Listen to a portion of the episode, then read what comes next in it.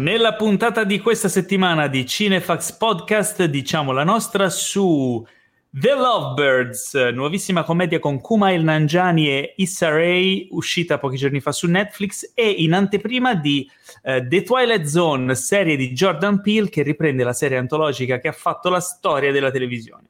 Questo è la solita dose di novità, recensioni, approfondimenti e tanto tantissimo nonsense su cinema e serie tv, serviti con amorevole passione e senza spoiler dalla redazione di cinefax.it. Qui vi parla Paolo Cellamare in collegamento con Plot twist, Teo oggi non c'è. Mi ha detto qualcosa riguardo a un raduno di veterani del Vietnam, potrei aver frainteso, ma al suo posto abbiamo un giovane sceneggiatore e regista lombardo dal sangue siculo e dalla residenza irlandese, titolare del podcast Sul divano di Ale, nonché uno dei più prolifici redattori del nostro sito. Il compagno eh, di viaggio ideale per attraversare il mondo solo per andare a molestare registi di culto. Sto parlando di Alessandro Dio Guardi. Kumbawa a tutti. Direttamente da Dublino. Come stai? Ciao, buonasera a tutti. In bene, che... bene, bene, molto In che fase siete voi lì? È una sorta di fase 2 più o meno sobria, sì, perché i pub qua riapriranno a fine agosto e metà della popolazione vuole uccidersi perché è la, no. il divertimento principale. Oddio, fantastico. Tu invece hai la tua tazza di Cinefax con la tua tisanella. Io ho la mia tazza di Cinefax. fantastico. Allora, intanto ricordiamo al pubblico che tra poco eh, leggeremo e risponderemo alle vostre domande, no? Eh, come tutte le puntate. Quindi vi chiedo di iniziare a pensare da bravi omuncoli su qualcosa che non sia già stato chiesto, che non sia cosa ne pensate di questo film o che non sia qual è il vostro regista preferito. Quindi trovate delle domande eh? con un po' di... no? Di, eh, sì, con un po' di mordente, qualcosa, eh, che, qualcosa anche che potrebbe, non lo so, evocare Roboteo, qualcosa, qualsiasi cosa.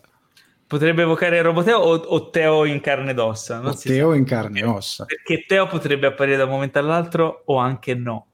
Ma prima di cominciare, come tutte le settimane, vi parliamo in un momento del nostro sponsor che è Infinity, la piattaforma streaming perfetta per i cinefili con un catalogo di migliaia di film e serie TV disponibili sempre su tutti i device. Ogni settimana c'è in regalo un film premiere, che è una delle ultime novità in anteprima per sette giorni. Questa settimana, fino al 28, ci sarà Blinded by the Light, che vi straconsiglio, gran filmone, eh, che tra l'altro parla di questo ragazzo che si appassiona um, alla musica di Bruce Springsteen mentre dal 29 maggio arriverà Western Stars, Western Stars, che è il film di Bruce Springsteen, diretto da Bruce Springsteen.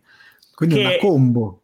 È una combo, se Bruce Springsteen dopo Bruce Springsteen. Queste sono una, due settimane di, per i fan di Bruce Springsteen e non solo perché comunque sono son dei bei film. Oddio, Western Stars è tipo l'apoteosi per un fan di Bruce Springsteen perché è una sorta di concerto eh, live registrato con una serie di poesie e pensieri scritti da lui che li recita, quindi è un progetto molto particolare, non è un documentario, è una sorta di docu-show, è una cosa molto strana, molto affascinante e vabbè, se siete fan di Bruce e ve lo siete perso al cinema, è l'occasione ottima, perfetta per recuperarlo.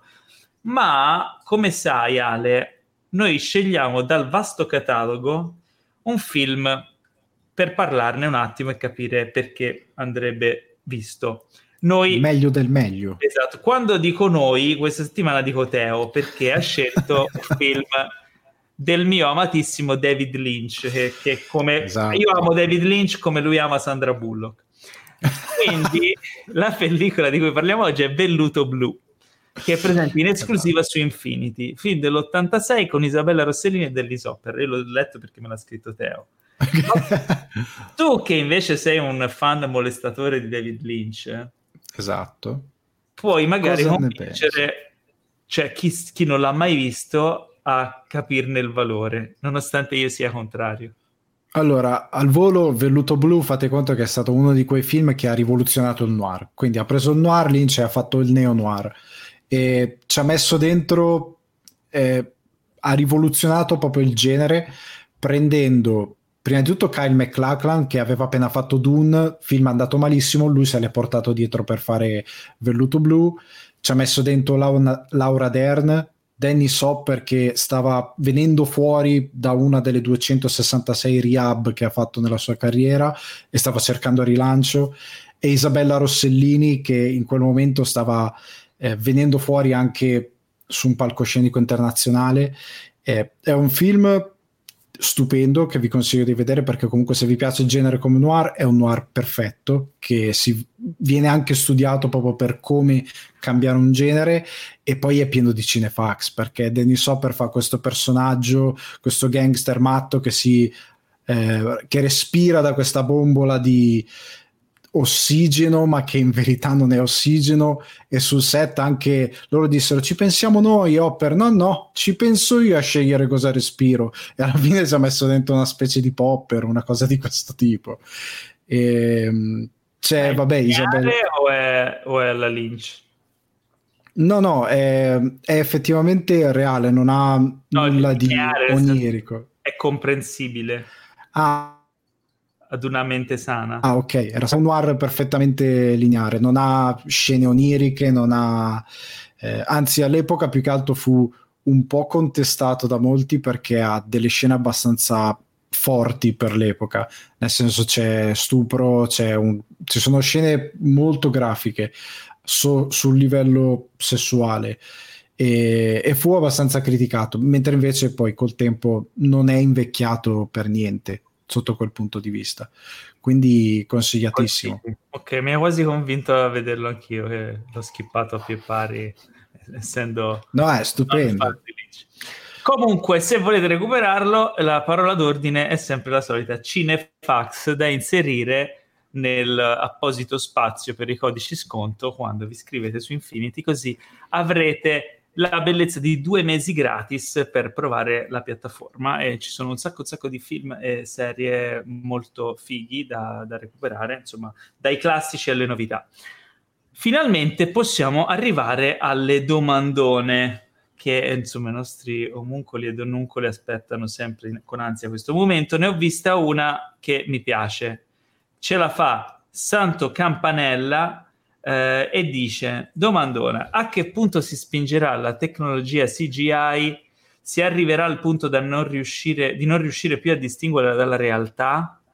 Allora, Ale, ti apro il dibattito. Secondo me siamo già al punto di non distinguerla dalla realtà.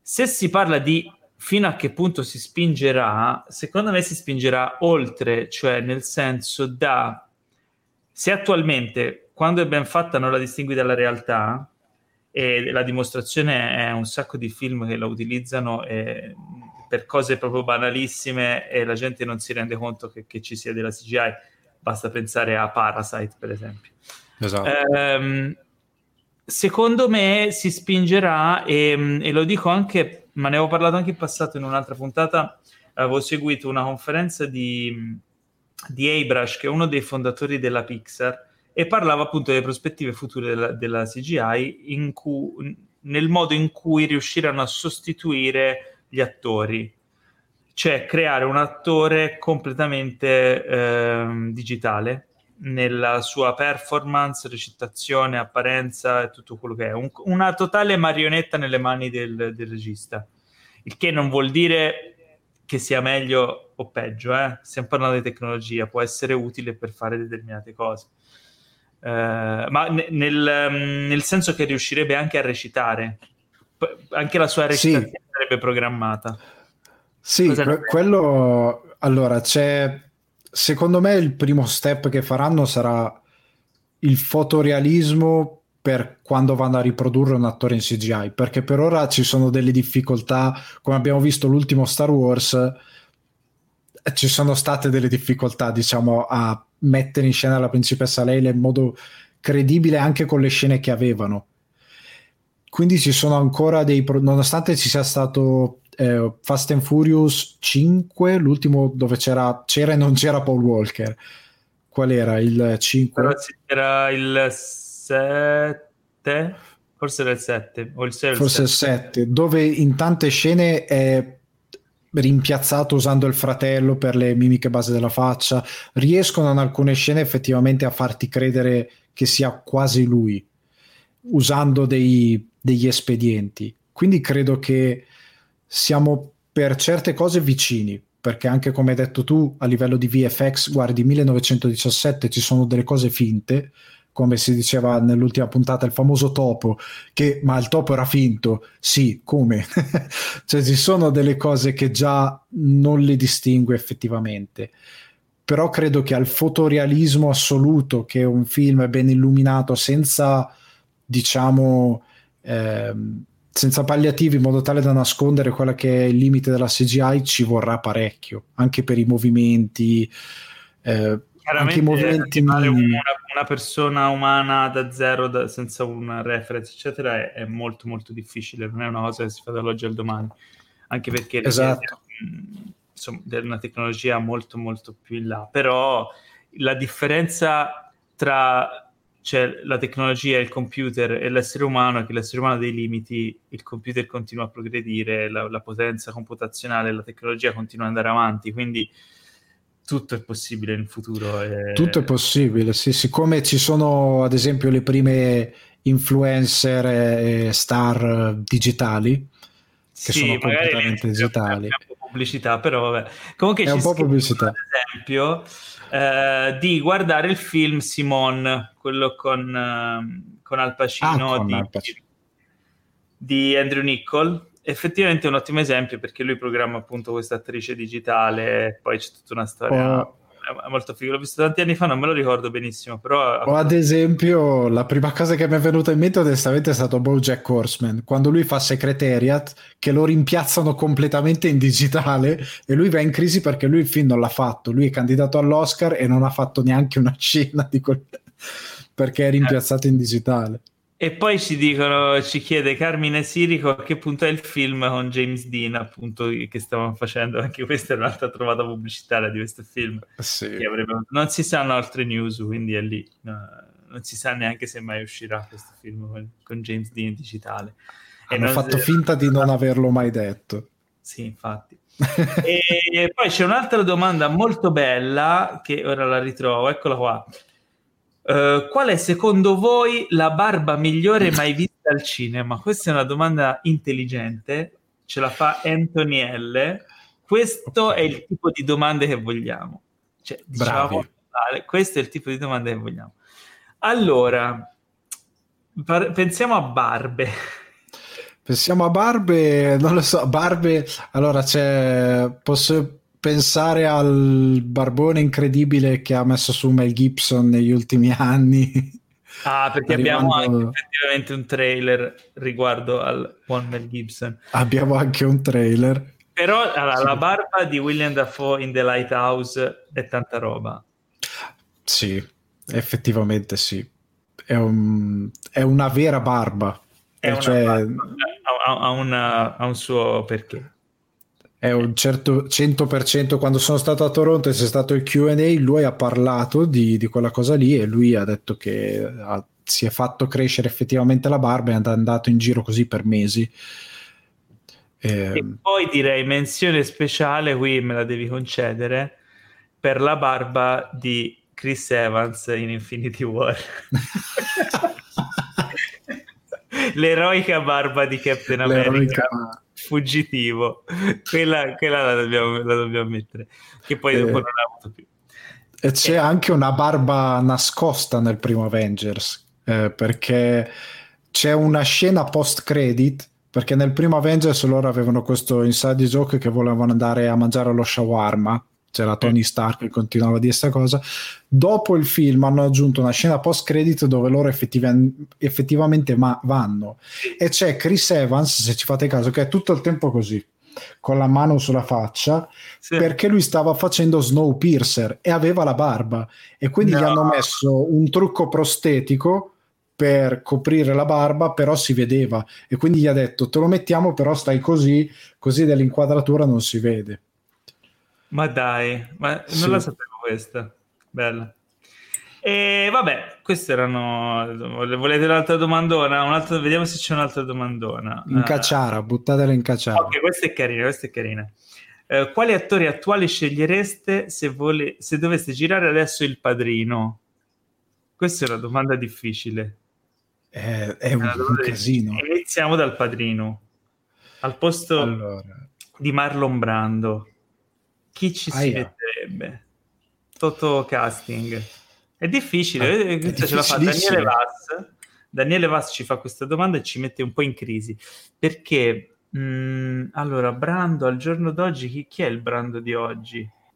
Tom Hardy però è troppo giovane Hardy è troppo giovane ci vuole uno un po' più in là eh, deve avere quella presenza deve essere bello imponente diciamo Uh, un folle ci metterebbe, ci metterebbe De Niro invecchiato, è già vecchio, ci metti De Niro, ci rimetti Vabbè, De Niro. Beh, beh, beh, sai che o ci metti al pacino e giustamente era il figlio.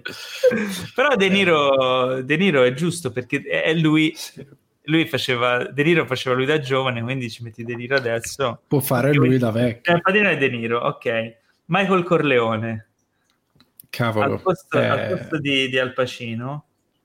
E qui, allora, Tomardi no perché, come abbiamo visto, l'italiano non lo sa fare. No, come non lo sa fare. Il capone. Ci vuole un attore adeguato. Ci vuole un giovane attore che entri in quel ruolo. Troppo difficile. Ed è un casino, cioè perché attori giovani che siano... Eh, allora, considerando le produzioni di oggi, io scommetterei un milione che il produttore dice Timothée Chalamet, subito. Mm. Mm. Subito, ce lo butta. Però sai che... Sai che ci, ci potrebbe stare? Ci potrebbe stare, è giovane, belloccio. Può... Però nel primo lui era tornato dalla guerra. Quanti anni aveva nel primo? Avrà avuto... Sì, Vabbè, dai, di... Te lo concedo, te lo concedo. Charlemagne. Poi abbiamo, abbiamo um, Coso, Hagen, no, come che, Tom Hager, come cazzo Tom si chiama? Come si chiama? Ma, l'avvocato? Sì. No, l'avvocato, sì, l'avvocato. Ehm... Ce lo mettiamo, allora, beh, lì era, era, un po' più grande, lì ci mettiamo Tomarti, dai, perché so che... Lì ci mettiamo... ce lo vuoi Tom Hagen, ce lo vuoi mettere? Tom Hagen. Poi c'è Sonny che faceva, ah, faceva James Caan. Cavolo, James Caan. E come lo rimpiazzi James Caan? Eh, Adam Driver. Mm. O l'odiatissimo... No, no. Adam Driver fa freddo, ma freddo nel primo... eh, allora ci metti um, eh, Bradley Cooper. Bradley Cooper, bello, bello, bravo. Bradley Cooper. Mi piace. Che tanto il ricciolo ce l'ha già avuto in... Uh, Ce l'ha già avuto, non mi stava okay. venendo il nome. E Kay al posto di Diane Keaton, chi ci mettiamo? Ah. Non, mi dire, non, mi dire, Scarlett Johansson perché basta. Eh. Sorsha Ronan. Vai, andata. Oh, sei il casting director di questo padrino remake. Che Anche se qualcuno, se qualcuno, ha detto al posto di Corleone eh, Anthony Hopkins. Anthony Hopkins. Eh, eh, eh non è male, però volevamo mantenere continuità per fare anche sì. avere. Insomma... È troppo inglese, poi non so quanto possa riuscire a fare. Poi ci dicevano ma- Margot Robbie è il posto di Kay, ma mm, no, secondo me. È troppo, no, non va bene. Sì, no, invece Saoirse Ronan. Beh, poi proprio c'è questo contrasto che lei comunque è irlandese, ci sta. Sì, piace. ci può funzionare. Mi piace, beh, eh, lo, lo, guarderei, non lo vorrei mai vedere, ma lo guarderei. lo vorrei mai vedere. Ma lo guarderei. Allora, siamo andati spediti questa puntata perché non c'è Teo che ci rallenta, siamo senza Zavorra, quindi possiamo passare direttamente alle news. E che news? E che news, caro Ale? Abbiamo una news bomba eh, che è stata in realtà è, è stata insomma, è uscita fuori poco dopo la puntata scorsa quindi insomma ce la siamo persa. Ma abbiamo potuto avere il tempo di approfondire l'argomento e di anche vedere tutte le ripercussioni che ha avuto sul mondo del cinema questa news. E la news di cui sto parlando che io tra l'altro avevo previsto anticipato e predetto alcune settimane or sono riguarda lo Snyder Cut di Justice League, cioè quello che sarà chiamato Zack Snyder's Justice League. Proprio ok. Titolo, che uscirà nel 2021 su HBO Max. E allora la domanda, la prima domanda che vi farete è: ma se era già finito ed era lì pronto, perché esce nel 2021? Perché evidentemente così non è.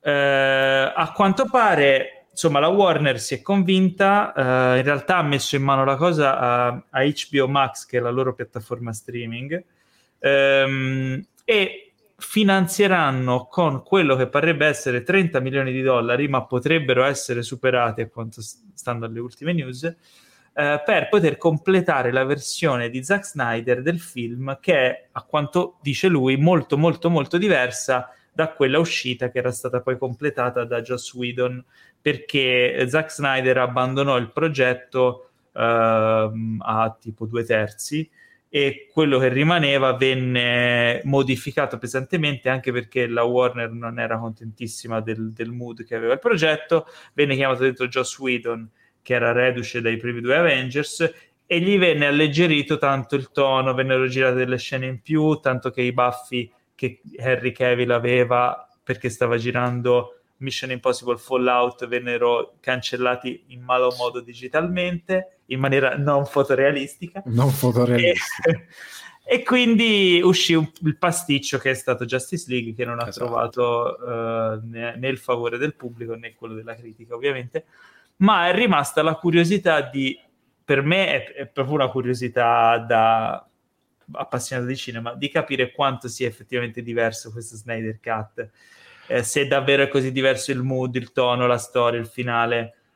E quindi obiettivamente io, cioè, sono contento che esca, lo voglio vedere, ma per curiosità, non che... Se, se no, io è, è una delle cose più cioè, è una delle cose più incredibili che è successo ultimamente. Cioè, sono contento che sia successa una follia di questo tipo. Eh, perché mentre, mentre, noi abbiamo dato la news su Cinefax sul sito e um, io ho dato la news e leggevo la fonte di Hollywood Reporter e più leggevo più non riuscivo a capire se fosse una specie di scherzo se fosse effettivamente vero. Perché la prima cosa che è venuta subito fuori è che tutta questa cosa dell'hashtag release the Snyder Cut è nata da sostanzialmente una voce di corridoio perché in verità il cut a tutti gli effetti non esiste. Tant'è che anche l'ultima notizia Ma di oggi è un... C'è chi dice che l'ha visto, cioè quello è il mistero. No, perché la cosa è stata così, che eh, Snyder, dopo che c'è stata tutta questa serie di hashtag, eccetera, eccetera, dopo un paio d'anni si è fomentato e allora ha iniziato a fomentare anche lui l'hashtag, facendo vedere varie cose, scene. La verità è che... Eh, sostanzialmente lui ha girato 5 ore di roba. Dopo che, che ha girato queste 5 ore... Ah, ok, ci sono? Lui ha girato? 5 ore di roba. L'ha presentato alla Warner in un cut di circa 3 ore. La Warner gli ha detto è troppo lungo. L'ha tagliato a 2 ore e passa, però il problema è che non era finito niente. Poi è successo cas- la tragedia della figlia e quindi è dovuto andare via e hanno chiamato Whedon. Il problema che c'è ora è che quello che lui ha effettivamente in mano per, per fare il suo Snyder Cut non è montato, non ha VFX, deve chiamare gli attori per fare dei dialoghi aggiuntivi perché non ci sono nel doppiaggio. E eh, pare, pare, che la Warner abbia autorizzato tutto tranne il reshoot, quindi potranno esatto. fare delle registrazioni di dialoghi da mettere dove non, non, vedi la bocca, eccetera, ma non, gli attori non torneranno sul set, quindi saranno esatto. VFX, voci, lavoro di post-produzione e basta. Lui ha praticamente chiamato i dirigenti della Warner e della DC a, ca- a casa sua per fare una presentazione dove lui ha fatto vedere anche qualcosa che ha montato di rudimentale di quel poco che ha, che ha una parvenza di essere un film.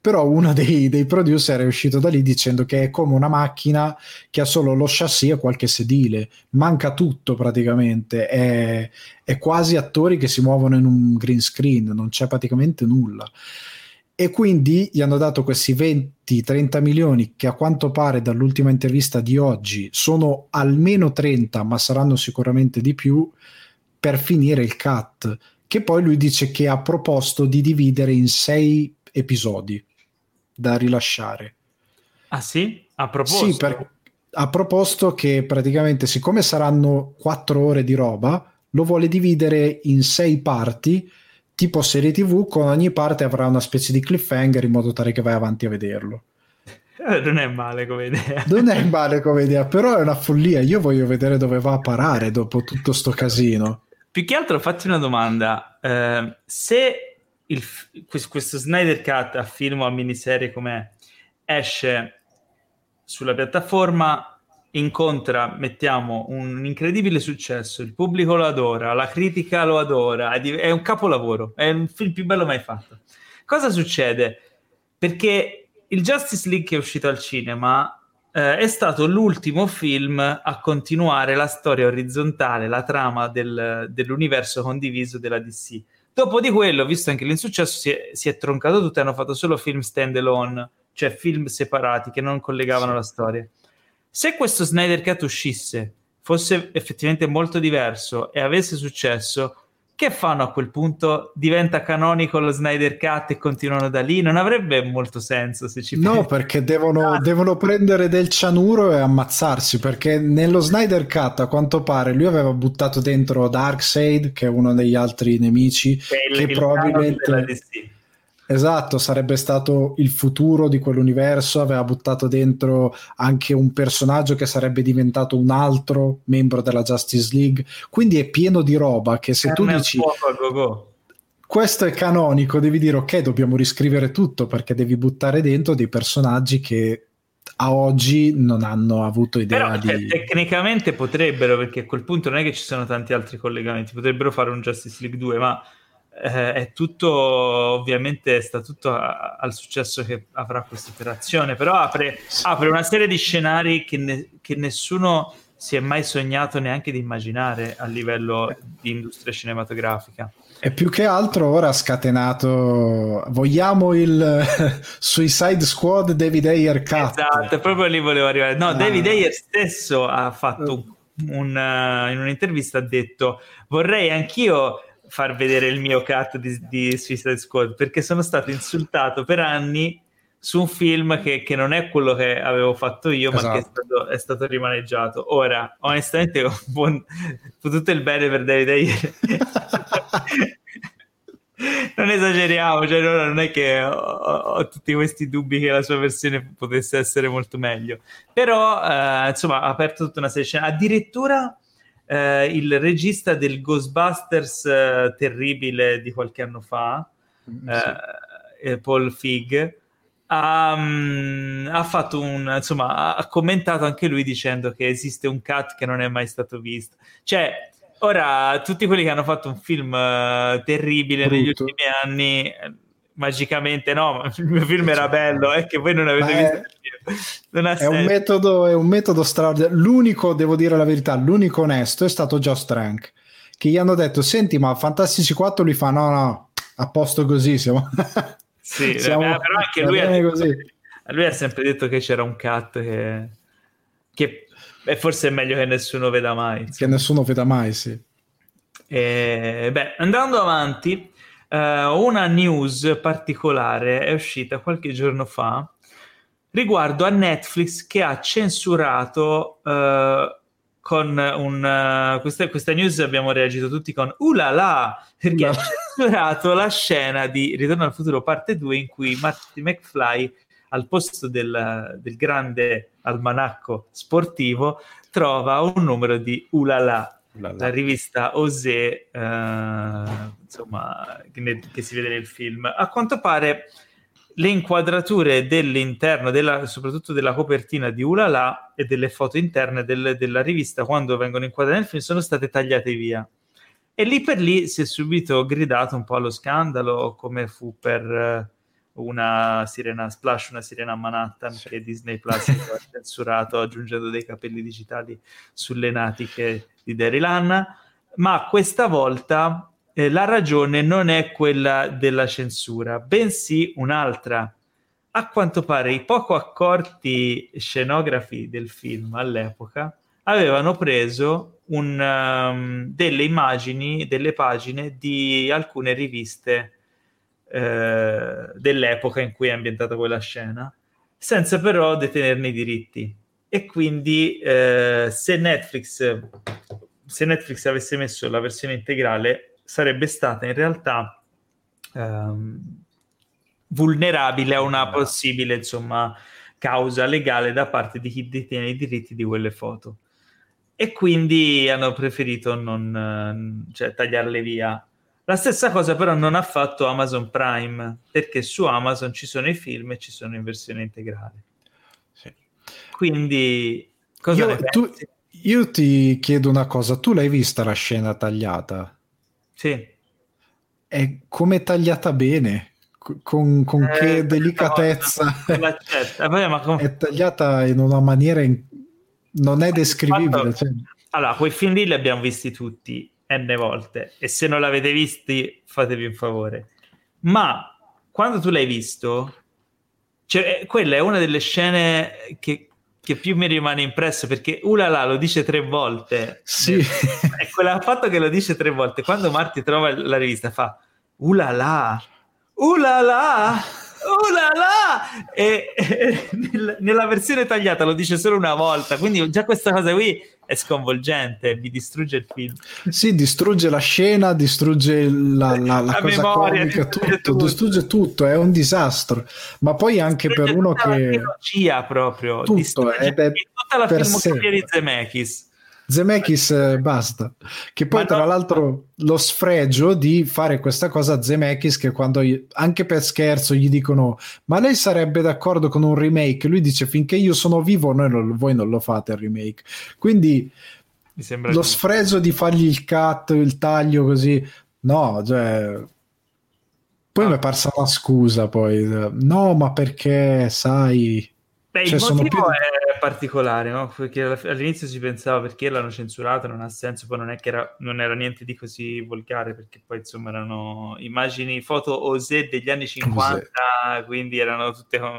C- c'è roba molto più osè eh, ovunque, eh, quindi insomma non era quello il problema, la questione di diritti è una cosa a cui in particolare in America si sta sempre molto attenti, ci sono eh, studi legali che trattano solo quello che riguarda l'industria del cinema o comunque del, del, del copyright eh, in America lavorano tantissimo. Tra l'altro mi ricordo quando a Cannes l'anno scorso ero a vedere il documentario su Maradona, avevo l'invito quindi ero andato da solo accanto a me ho fatto amicizia con questo tizio americano che di lavoro appunto faceva l'avvocato nel, nel cinema ed era lì a Cannes soltanto per stare insieme ai produttori quando facevano i, i, deal, gli accordi, firmavano i contratti con la gente perché doveva controllare le robe, dovevano essere lì pronti. È tipo come un, un'arma no? che devi tenere lì. Ok, vai avvocato, scelgo. Quindi era cioè, un mondo assurdo, però fantastico. No, ma più che altro io pensavo, sono passati più di 30 anni. È, c'è davvero questa paura dopo tutto questo tempo che qualcuno faccia un'azione legale. Perché è una rivista degli anni 50. Quindi... Esatto, non, probabilmente sono morti tutti, cioè tutti quelli che avevano a che fare con quella cosa. Non, non lo so, non lo so, è molto... però boh, affascinante. Allora, un'altra news riguarda Ryan Gosling che tornerà nello spazio dopo First Man per un film, eh, nuovo film diretto da Phil Lord e Chris Miller, eh, che sarà tratto dal nuovo romanzo di Andy Weir, che non so se lo sai, ma era, eh, è stato già autore di, del libro, del romanzo da cui è stato tratto The Martian, romanzo dallo stesso nome, The ah, Martian. Sì. Eh, tra l'altro The Martian a me era piaciuto un sacco, forse l'ultimo film bello di Ridley Scott. Probabilmente sì. Probabilmente sì. Probabilmente sì. Tra, tra, l'altro, eh, Matt Damon quando fa qualcosa con Ridley Scott abbiamo capito che gli va, cioè lui rimane sempre quello in pericolo perché The Martian lo perdevamo su Marte, con quello nuovo lo stava girando qua a Dublino, è scattata la pandemia e ora c'è il buon Matt Damon in giro per Dublino, la gente lo incontra in fila al supermercato perché è rimasto bloccato qui. E quindi io, magari il prossimo film lo fa con qualcun altro. No, non l'ho ancora incontrato, però è in giro. Fai due è giri in giro. Dublino, vallo a trovare. lo vado a cercare. Sì, e portacelo sul podcast. Magari se fanno l'app eh, per i contagiati lo cerco, vedo... apro l'app e vedo dov'è, così c'è Matt Damon. Comunque, vabbè, questo film nuovo di mm, Lord e Miller, che tra l'altro, insomma, sono dei registi abbastanza, diciamo, improntati sulla commedia. Eh, però eh, cioè, The Martian come libro ha un tono molto serio, quindi il nuovo libro di Andy Ware immagino che abbia un, un tono consono al, al, suo stile, no? Sono curioso, cioè, co- cos'è questa cosa? Poi con Ryan Gosling, che non è che sia... Cioè, Ryan Gosling in una, in una commedia... Che commedia ha fatto Ryan Gosling? No, ne ha fatte, ne ha fatte un paio. Vabbè, sì, comunque anche La La Land è abbastanza leggero. Sì, sì. Più che altro è da un po' che... È da un po' che non è da qualche parte Ryan Gosling. Si è un po' fermato, no? È qualche uh, anno che non sta più in un film. Dopo First Man cosa ha fatto? E credo niente. Sto controllando, verifico e dopo... No, in realtà ha, ha, un, ha fatto un TV movie che si chiama My Favorite Shapes by Julio Torres, che però mi sa che da noi non è arrivato. O sì, o me lo sono perso, ma probabilmente lui fa una piccola parte, fa un'apparizione. E, e, niente, hai ragione. Poi, a parte quella, eh, deve, essere un cameo. A parte quello, si è fermato. Eh, l'unico progetto attualmente è questo progetto qui del, del film sull'astronauta quindi boh, rimarremo con uh, insomma, i nostri radar puntati sulle news prossime su questo progetto, ma mi sa che ci vorrà ancora un bel po'. Ehm, sorpresona nel mondo TV, sempre Warner, sempre legato ai supereroi, perché a sorpresa uh, Ruby Rose abbandona il ruolo di Batwoman nella omonima serie, che io non ho mai visto eh, dopo una prima, subito dopo la fine della prima stagione, eh, che tra l'altro mi pare di aver letto che fosse incompleta, Ruby Rose a sorpresa ha abbandonato il ruolo eh, senza sì. apparenti motivi. Ehm, oddio, in realtà si sa che ha avuto dei problemi di salute eh, alla schiena, ha dovuto, dovuto andare anche sotto i ferri per un'operazione alla schiena per, a causa di infortuni che ha avuto durante la lavorazione della serie a causa degli stunt, eccetera. Quindi questo potrebbe essere un motivo, magari non voleva rischiare la salute. Sì, io ho letto perché nei giorni poi si sono susseguite un paio di informazioni e se non ho capito male pare che più che altro avesse problemi con quelli che erano i ritmi di produzione di una serie di questo tipo perché Batwoman non è come eh, Better Call Saul, queste serie da 10 puntate, 11 puntate, sono, le serie Warner sono tutte da magari la prima stagione ne fanno 15 ma la volta dopo ne fanno 22 il classico la canonica serie tv con almeno una ventina di episodi. La prima stagione erano appunto 20 episodi. Comunque eh. di solito fai conto che il ritmo di produzione delle serie tv è sempre iperserrato e effettivamente lascia poco spazio ad altri progetti quindi e lei non, a quanto pare non si trovava proprio a suo agio con l'idea di girare così tanto e probabilmente con una qualità perché alla fine i show Warner sono tutti più o meno sono proprio la vecchia televisione non hanno la qualità dei nuovi show tv Beh, comunque, secondo me ci sarà dietro anche qualche bella penale che ha dovuto pagare, perché non penso che ti fanno un contratto così da cui puoi uscire da un momento sì. all'altro ci puntavano, molto probabilmente ci puntavano per elevare un po' il cast eh, della serie. Mm. Uh, poi un'altra news che in realtà è poco news, nel senso che è un po' olds. George Lucas ha parlato di, di, una quando lui stava lavorando prima che vendesse la Lucasfilm alla Disney per anni ha lavorato a una serie di Star Wars che, il cui progetto era chiamato Star Wars Underworld e avrebbe usato questa serie, avrebbe usato tipo tutta la tecnologia più futuristica e moderna esistente, compresi i set virtuali e un po' forse quello che poi hanno soffitti per fare con The Mandalorian. Uh, ma la cosa curiosa è che aveva assoldato più di 40 sceneggiatori, quasi tipo una cinquantina di sceneggiatori, facevano uh, ogni tot settimane dei mega meeting e ognuno continuava a picciare, a scrivere e, e tra, in questo team c'era anche um, Moore, quello di Battlestar Galactica. Ok. Uh, come si chiama lui? Um, non mi viene il nome. Comunque Roger, no, Roger Moore è un altro. No, mi, viene, vabbè. Comunque Moore è l'autore, lui era stato uno dei sceneggiatori di, Gener- di Star Trek Next Generation, poi ha fatto come showrunner ehm, Battlestar Galactica, che è insomma, una serie ormai di culto, e, ed era stato preso sul progetto. Proprio lui in un'intervista ha raccontato di questo progetto qui e che solo lui avrà scritto tipo 40 sceneggiature diverse in, nel corso di quel periodo in cui ci ha lavorato, perché George Lucas diceva voi scrivete, non vi ponete limiti, poi dopo, quando alla fine quello che sceglieremo, vedremo, troverò un modo io di produrlo usando tecnologia, eccetera. Ah. Quindi, ha usato la mossa lui. La mossa de- dei Jedi. Però esiste un, una serie di infinita di materiale che è stato creato per questa, per questa fantomatica serie mai realizzata che credo che adesso sia a tutti gli effetti tra le mani di Disney e non si sa se poi verrà mai utilizzato. Ma eh, io vedo che di su The Mandalorian perché c'ha la serie 2 che ormai è pronta, deve solo uscire.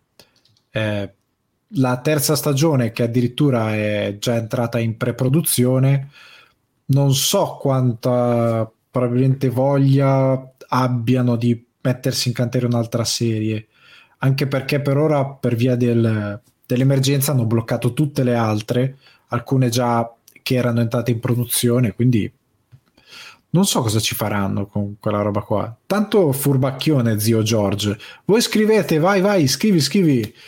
Lui si è preso un esercito di sceneggiatori, vai vai, scrivete, scrivete. Poi appena materiale io incamero tutto, poi arrivederci a tutti. Comunque era Ronald D. Moore, che non avevo un voto di memoria. Ah, lui è, io sono super fan di lui. Eh. Tra l'altro l'ultima cosa che ha, fatta è, che ha fatto è For All Mankind, che è la, mm, la serie di, di, di Apple TV Plus. Eh, tra l'altro ho notato ora che questo Star Wars Underworld è stato inserito, dopo questa news è stato inserito anche su IMDB tra i suoi progetti. Ah, Cargato okay. 2014, ma è una roba che non è mai uscita e non uscirà mai. Tra l'altro ho scoperto che eh, Lucas è, è, un, è un po' un pavido, nel senso che mi sono visto su Disney Plus il documentario sulla Pixar su come è mhm. nata, su come ha fatto successo. E Lucas era uno di quelli che a un certo punto era vagamente interessato questa, alla tecnologia che stavano sviluppando con l'Asseter per l'animazione 3D. Ma quando ha capito che sarebbe costata dei soldi e che ci sarebbe voluto tempo, lui ha fatto: No, vabbè, io, vabbè, si è giocato, ciao, ciao a tutti. E lui si è defilato e poi vabbè ci si è messo di mezzo Steve Jobs, ma dalle interviste si vede che a un certo punto secondo me rosica perché praticamente esplo, quando poi è esploso Pixar è stato un, un casino. Ma tu lo sai che la, la, prima cosa che la Pixar ha fatto per il cinema è, è stato per Star Trek, per uno dei film di Star Trek sì. in cui avevano fatto la scena, la sequenza in Star Trek 2 l'ira di Khan, la sequenza del terraforming in cui c'è questa visuale di questo pianeta che si trasforma. È molto molto grezza specialmente all'occhio odierno però è stata la prima roba su cui la Pixar ha potuto dimostrare al mondo del cinema che la CGI poteva essere utilizzata. E quindi insomma era un bel po' d'anni fa. Sì. perché il vabbè eh, niente. Andando avanti andando avanti, eh, due film nuovi dell'universo Spider della Sony saranno Madame Web e Jackpot. A quanto pare la Sony non si ferma, continua a, a, mettere in cantiere film dedicati all'universo Spider della Marvel, cioè tutti i personaggi legati al mondo di Spider-Man, di cui hanno i diritti, e che a quanto pare sono tantissimi eh. Sì, ma non, non, sto capendo la strategia. Io, in tutta onestà, io eh, sono fin da ragazzino, leggo i fumetti di Spider-Man e non sto ben capendo perché questi due personaggi. Cioè, come dire, abbiamo Batman e facciamo come, come primo film o per lanciare un universo, non lo so, un film sullo zio di Alfred, cioè tu dici perché, scusa? Neanche Alfred. neanche Alfred, suo zio. E tu dici, ma scusami, ma chi è che ha avuto questa idea? Io, va, vada via per favore. In Teen Titans Go to the Movies c'è la, la scena del tra- in cui vanno al cinema, c'è il trailer del film di Alfred e poi c'è il trailer del film della Batmobile. Cioè, proprio le usano tutte. No, la sì, sembra, un sembra, un po', quella logica. Eh, Perché trovare qualcosa di... Cioè, ma già Morbius, io quando penso al trailer di Morbius ho gli incubi. Cavolo. Sì, perché uno sembra sempre la solita storia del come Venom, un film degli anni 90, però fatto adesso. e... Sì, ma un film su Zia May. Eh sì, e in più è un personaggio che non è così affascinante. Cioè, tutti, tra tutti i villain che ha Spider-Man, Morbius è proprio quello meno affascinante in generale. L'ho sempre odiato. Non e ho invece, beh, questi due personaggi sarebbero in particolare sono due personaggi femminili eh, e che poi anche lì mi, mi, fa ridere come Hollywood si sia accorto solo adesso che esistono personaggi femminili, cioè fino a sì. qualche anno fa era tipo la peste, ora invece sono solo personaggi femminili. Eh, tra l'altro conosci- pochissimo conosciuti. Madame Web credo che sia una cattiva. Madame Web è pre- allora ha senso l'idea di introdurre quel personaggio se vuoi fare un multiverso, come hanno detto loro, perché lei è una, so- è una sorta di eh, veggente che usando questa tela che collega tutti gli universi e gli eventi legge nell'universo di Spider-Man. È una sorta di narratore invisibile di questo universo. Se lo metti come personaggio che collega i film o che comunque crea un, una base per il multiverso, un po' come era Nick Fury in tutti i personaggi dei, ma- dei, film Marvel che li collegava, puoi fare qualcosa, ma un film solo su di lei è un po' un, è un, po un azzardo. Quando praticamente è uscito in un nuovo universo, tutti dicevano sapete che Maya Hawk sarebbe perfetta per Spider-Gwen? E poi sono partiti 200.000 fotomontaggi.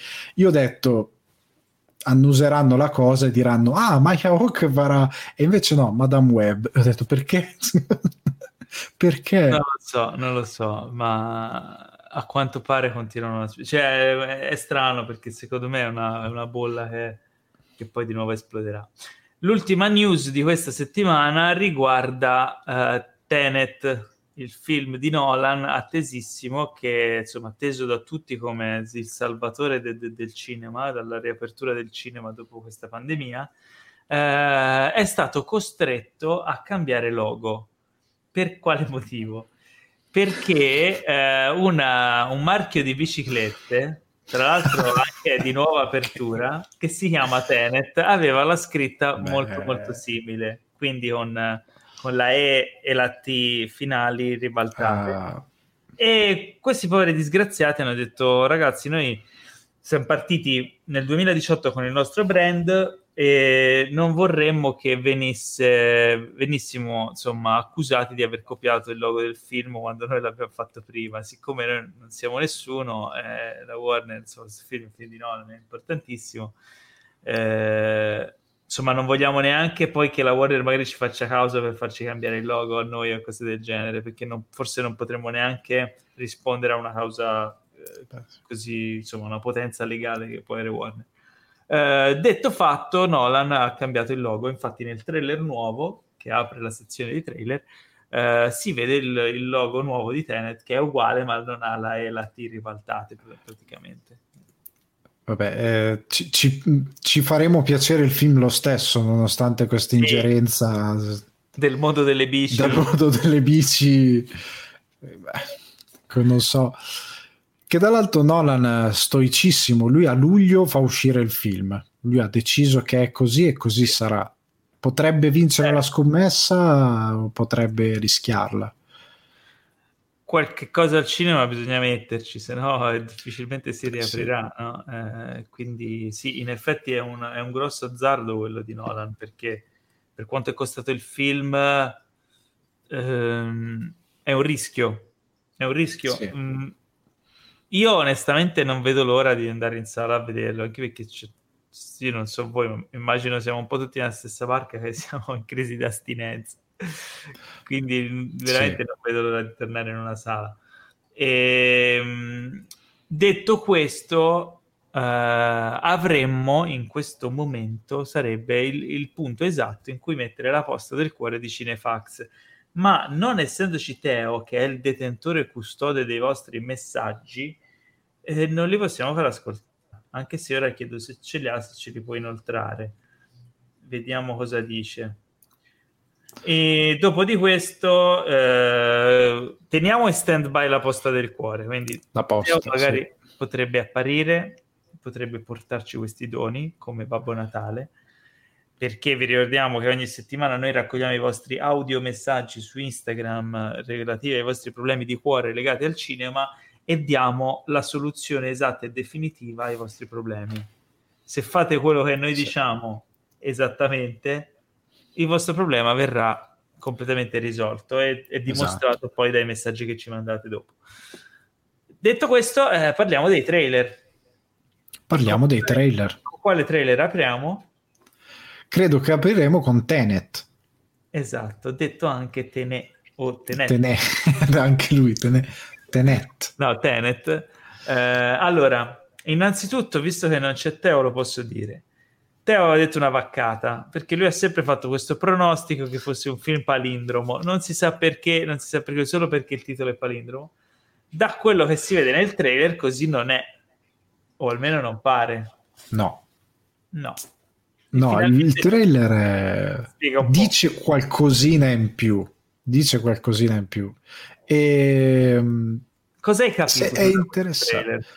Io, io de- devo dire la verità, avevo visto anche quel, quella scena eh, che avevano mandato nei cinema prima di non mi ricordo che film che durava circa sei minuti. Avevano ah. mandato quella scena in anteprima e io l'avevo vista. Ed è una scena che si vede brevemente del trailer dove loro fanno quella specie di operazione dentro questo teatro. E dalla scena non veniva fuori molto della trama, però ricollegandola al trailer c'è questa cosa del Nolan c'ha la fissa del tempo, della manipolazione del tempo, di, eh, di piegare la realtà, quindi sembra tutta una cosa collegata a cose che sono successe e che non sono successe, però che possono essere usate a quanto pare a loro vantaggio. A loro, a, no, non è ben chiaro se le possono possono piegare il tempo quando vogliono o se sono, subiscono Ma solo questa che, cosa? Perché piegare il tempo, il, nel trailer parlano di reverse, quindi non si può viaggiare nel tempo, però possono mandare in reverse il tempo, ma non si capisce in che termine. Sembra una sì. di quelle elucubrazioni di Nolan. No? Dove... Eh sì, è molto perché c'è sta scena di lui che spara al bersaglio, ma la tipa gli dice: Non hai sparato il colpo, ma l'hai riportato indietro. Sì, lo hai e anche lei ha detto rimesso nella pistola. Eh, lo hai re- reincamerato, non lo so così. Sì. E anche io ho fermato il trailer e ho detto non ho capito. eh, non ho capito. Eh, non ho capito, questo la... il commento al trailer è non ho capito. Non ho capito, Nolan, devi darmi il film. allora, non... la cosa più vicina che mi ricorda questo e mi ha fatto fare una serie di collegamenti che molti film di Nolan mi ricordano questo autore è Hirohiko Araki, l'autore delle bizzarre avventure di Jojo che è un uh, manga, uh, quindi un fumetto giapponese storico che ha iniziato nel, negli anni 80, tuttora è in produzione, da cui sono state tratte, è stata tratta anche una serie animata che trovate su Netflix, Le bizzarre avventure di Jojo. Ehm, è, ed è assurdo il modo in cui effettivamente molte delle tematiche, quella relativa al tempo, eh, quella relativa tipo alla pre- The Prestige, tutta quella cosa lì, ricalca molto il modo di narrare di Araki, tanto che mi sono insospettito del fatto che probabilmente Nolan conosce bene questo autore e ha visto qualcosa, perché a parte che è un autore famosissimo, chi un pochino eh, bazzica o conosce un po' il mondo dei manga lo, lo conosce sicuramente, mm, tanto che nel 2012 per il mi pare 25ennale eh, aveva fatto una collaborazione con Gucci, tutte le vetrine di Gucci nel mondo avevano le illustrazioni di Jojo, cioè per farvi capire la scala di, questo, di portata di, questo, di quest'opera. Eh, e, mm, e, spesso la narrativa sua, in, nelle scene action, eccetera, si rifà a, dei, a degli effetti sorpresa eh, di quello che sta succedendo che coinvolgono il tempo, lo scorrere del tempo, eh, oppure poteri assurdi che vanno ad alterare la percezione della realtà. Quindi c'è molto in comune, secondo me, tra Araki e, e Nolan. Vedremo poi.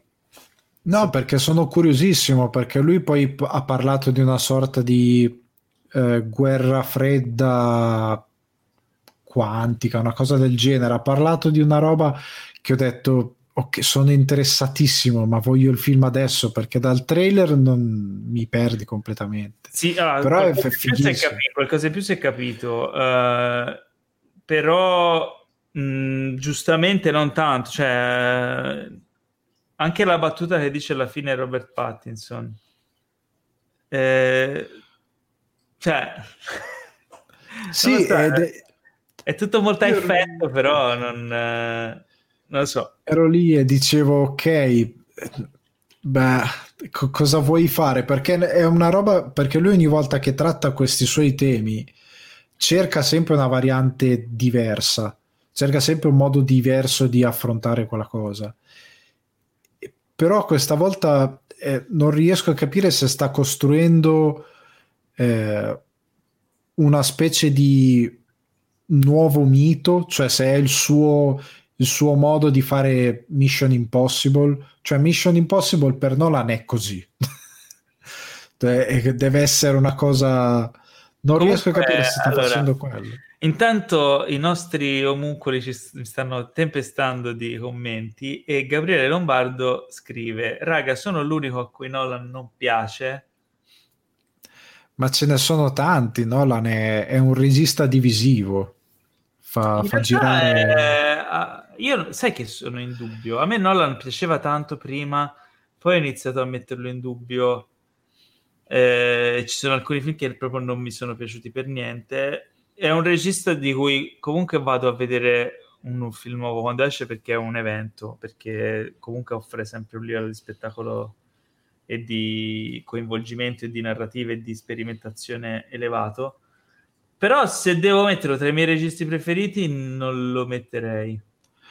Io di lui apprezzo tantissimo il fatto che tenda sempre a girare un cinema muscolare, quindi i VFX sono sempre utilizzati per aiutare la sua messa in scena e non per essere la messa in scena, tranne ovviamente tipo era ovvio che Inception avesse bisogno di un grosso uso di CGI, però alcuni effetti sono eh, fatti effettivamente integrando le due cose, anche quelli più assurdi, tipo quella scena del caffè che esplode tutto, parte delle cose che esplodono sono fisiche e altre parti invece no, cioè c'è sempre un misto. Mi piace Vabbè, questo migliore modo... anche di, di rendere. Sì, sì, mi piace questo suo modo di fare. Infatti, dopo il trailer di Tenet è venuto fuori che lui l'aereo l'ha fatto effettivamente schiantare, quell'aereo che si vede esplodere nel trailer. Quindi mi piace questa sua cosa. E i suoi film dipende. Ma sì, ma infatti quella cosa, la cosa alla fine lì con Robert Pattinson sembra proprio voluta per dire eh, guarda cosa combiniamo. Guarda cioè, cosa... Cioè, sì, era molto, secondo me molto metareferenziale per il pubblico. Sì. Cioè, lui diciamo dipende perché lui è passato da... Per me ha fatto Prestige uno dei film che amo di più suoi. Eh, Se ti piace quello... Prestige devi recuperarti Jojo allora. ok, mi riguarderò già. E poi mi è, mi è, anche piaciuto il fatto che dopo che ha fatto Interstellar gli hanno rotto i maroni con una arroganza incredibile dicendo no ma lui sa fare solo le cose complesse con tante parole pa, pa, pa, pa e ha fatto Dunkirk che è solo praticamente cinema cioè ha detto va bene volete vedere solo immagini? Va bene. E quindi è però ci sta che non piace, cioè non è Ma come boh, tutte le cose. A me, a, me pia- cioè, a me piace, non mi fa impazzire, cioè non è nella mia top list, però mi piace. Perché alla fine, cioè, cosa vuoi dirgli a Nolan? Andando avanti, eh, abbiamo The Old Guard, eh, la vecchia guardia, film con, eh, film, ne abbiamo parlato qualche settimana fa, eh, Charlize Theron, eh, Luca Marinelli, film Netflix, action movie super bombastico, eh, con ehm, questi personaggi, questi cinque capitanati da Charlize Theron che sono immortali, è un action movie molto action molto ricco di sparatori effetti così. È il tipico film che visto il trailer direi ah beh carino me lo guardo però ho un po' paura. Io ho avuto un flash tipo Vietnam. Te lo ricordi eh, Ion Flux? Oddio sì Io ho visto il trailer, ho pensato a quello, ho detto no, l'ha rifatto, cazzo, com'è possibile? No, aspetta, beh, ha fatto anche paura. Atomic Blonde, Atomica Bionda. Sì, appunto, eh, dopo Atomica Bionda ho detto no, basta, cioè datele un premio qua- apposta per lei perché ha fatto delle cose incredibili. Questo film allora, mi sembra un... non lo so. Perché il film il... è diretto da Gina Prince Bythewood che è già regista di la serie Clock and Dagger, che tra l'altro è stata chiusa prima sì. Quindi parte benissimo. No, sto guardando un po' la sua filmografia. Uh, di film ha fatto Beyond the Lights, Trova la tua voce, che non, uh, non ho visto. Uh, è un drama music romance. poi ha fatto um, La vita segreta delle api. Conosci? L'ho sentito nominare, ma non l'ho visto. Beh, deve essere un bel film. Uh, non lo so. Comunque, vabbè, ha fatto un po' di film, ma niente di action. Quindi non, spero... non, è. No, perché cercavo? Perché volevo vedere se era uno di questa nuova ondata di film action diretti dagli stunt coordinator. Eh, quindi non, non, lo è. No, no, non lo è. Già mi, mi mette un attimo non, per, non peraltro, il film è tratto da, da, una, da un fumetto. Sì. E non lo so, non so cosa pensare di questo. La sceneggiatura è scritta dallo stesso autore del fumetto.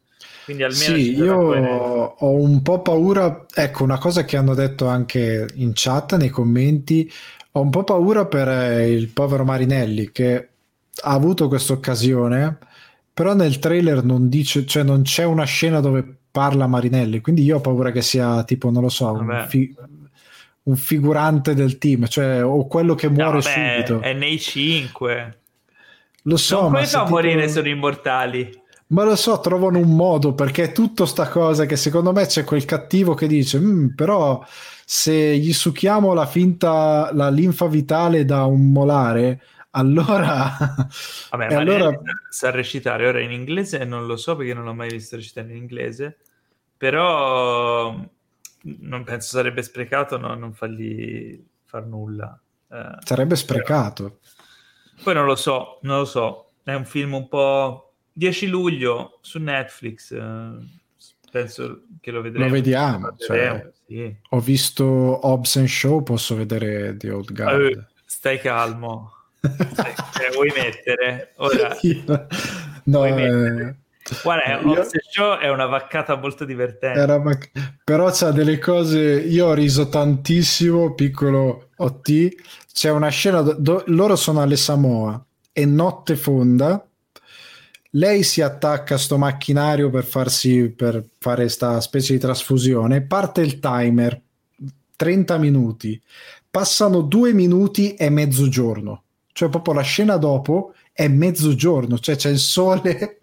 Ma era tipo l'alba. E ho detto, ma scusate, come funziona? Ma detto, poi, c'è tutti è Tenet, è un prequel di Tenet. C'è di molto peggio nel film. Eh. Lo so, c'è di molto peggio, oh, però quella cosa lì... Porta fuori il grattacielo, roba del genere. Sì, no, è stato però fantastico. capisci che eh, Hobbs Shaw è una vaccata, si presenta come vaccata e e dice vieni, ridi con noi, nel senso non è che si prende sul serio. Sì. Eh, qui il tono è diverso, di Old Guard ha un tono da action movie serio con elementi sci-fi e fantasy, perché questi sono immortali, non si sa perché, non si sa per come, che dif- tra l'altro eh, non so se hai notato ci sono dei flashback al Medioevo e altre epoche perché loro è tipo sì. Highlander no? loro vivono uh, sono un team di mercenari immortali assoldati a penso a caro prezzo per operazioni speciali sì io sì ho capito che loro praticamente è, che è più o meno no? Sì, all'incirca, sì. Loro fanno fuori più o meno chiunque secondo loro è cattivo. Sono una specie di protettori. No, ma credo che siano pagati, eh. Sono pagati. Sono assoldati, perché c'è una battuta in cui lei dice qualcosa eh, o parlano... Però potrebbe essermi sbagliato. Eh, poi, boh, nel, il mio dubbio è più che altro sulla parte action, eh, che mi sembrava un po' Sì, spero abbiano un, un, buono, un buono stunt coordinator perché Beh, oramai con il tipo di action che ci sono ora. Ma anche Charlie Theron si è abituata bene, insomma, ha lavorato con uh, gente che ne sa. Ha voglia, si è... Allora, uh, prossimo trailer si chiama, questo è un trailer particolare, questo è uh, un, un, unicum, è una serie tv, uh, docu-serie, tratta da una pubblicità. Sì, esatto, tratta da una pubblicità. Si chiama Dear, eh, Dear puntini puntini, per Apple TV Plus, eh, diretta dalla filmmaker eh, vincitrice di Emmy R.J. Cutler, eh, ed è ispirata a una pubblicità dell'Apple Watch che si chiama Dear Apple. Ora, detto così, può sembrare una vaccata. Una vaccata ho, totale. E non ho detto che non lo sia.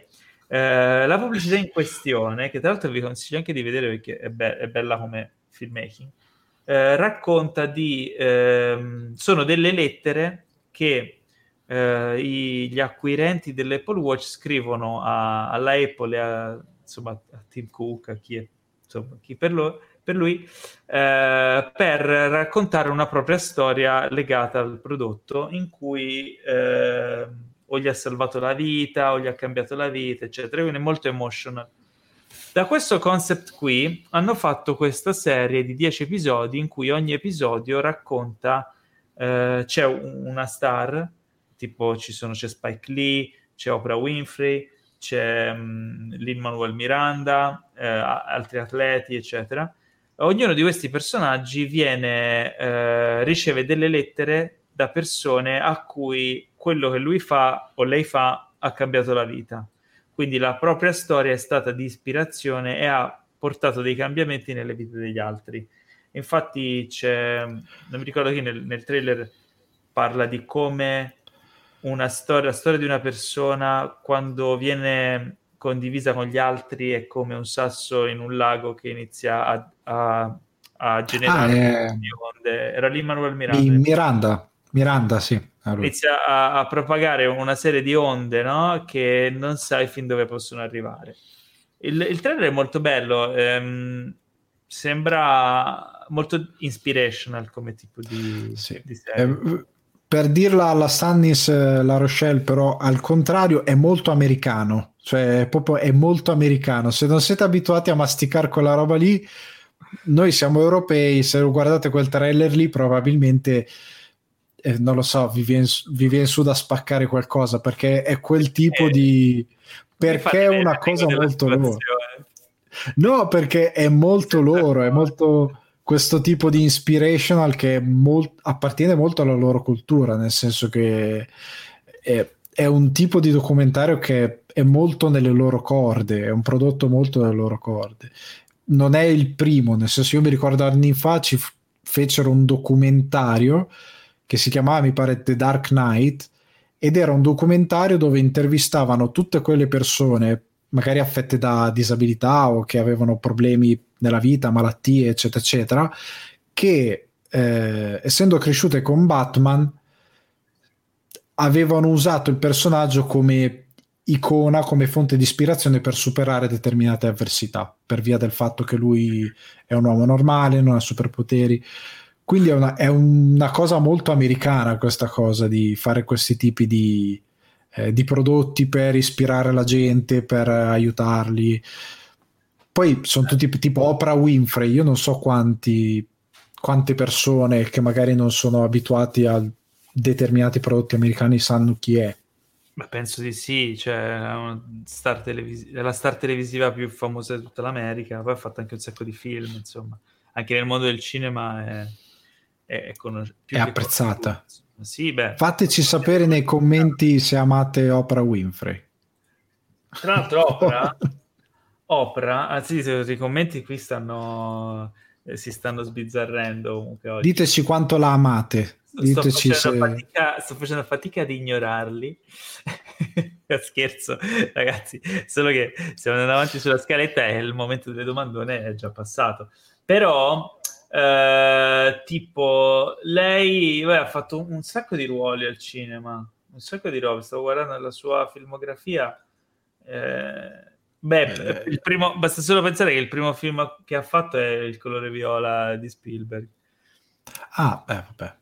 Quindi, insomma, vabbè. Non eh, memorabilissimo il colore viola di Spielberg. No, però ha aperto, mm. insomma, con, ha iniziato a lavorare con Spielberg, non con, vabbè, con sì. Allora, Mel Gibson e la sua barba sono protagonisti di un film che, ehm, come definire? Eh... È un film dell'Asylum con i soldi. Ma non troppi. No. Il film si chiama Force of Nature, quindi forza della natura, che ehm, è un po' un doppio senso, eh, perché la forza, la forza, della natura è Mel Gibson, ma è anche la natura stessa.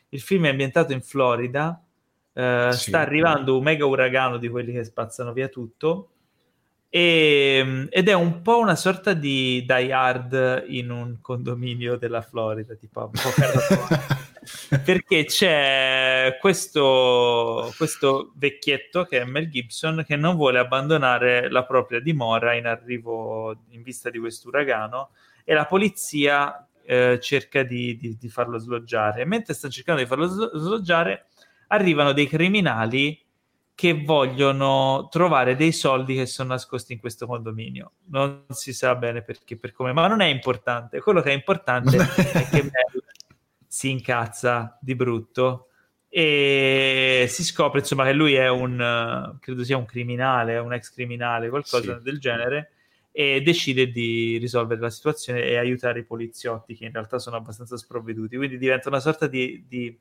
mega rocambolesco die hard con questo uragano fintissimo in CGI che ogni tanto si vede. Eh, potrebbe essere divertente, potrebbe io, essere. Io so dentro di me che un po' voglio vederlo perché, nel senso, è una di quelle cose che l'idea è talmente, eh, non lo so, improbabile che tu dici, vabbè, questo potrebbe essere la cosa più divertente dell'anno per quanto viene male, diciamo anche perché l'idea di base, Mel Gibson fa il classico anziano testardo che no, io non lascio casa mia, tanto è un po' di vento e, fa quel tipo lì. Il problema è che ha le spalle larghe come un, un ATM e pesa 98 kg di muscoli. Un ATM, tu... un ATM intendi un, un, autobus di Milano oppure un, un bancomat? Un bancomat. Scusate ma Perché qua lo chiamo ATM scusate. è internazionale però bisogna stare attenti. Scusate. Sì, Com- comunque è un, è un po' improbabile. Vabbè, no, e quindi sembra, sembra... Spero, spero che a un certo punto giusto per il gusto citazionistico ci hanno messo un coccodrillo che viene portato dall'uragano. Alligatore Attenzione. Un alligatore. È un alligatore. Allora, eh, poi abbiamo un documentario per HBO, cioè di HBO, che si chiama Welcome to Cecenia.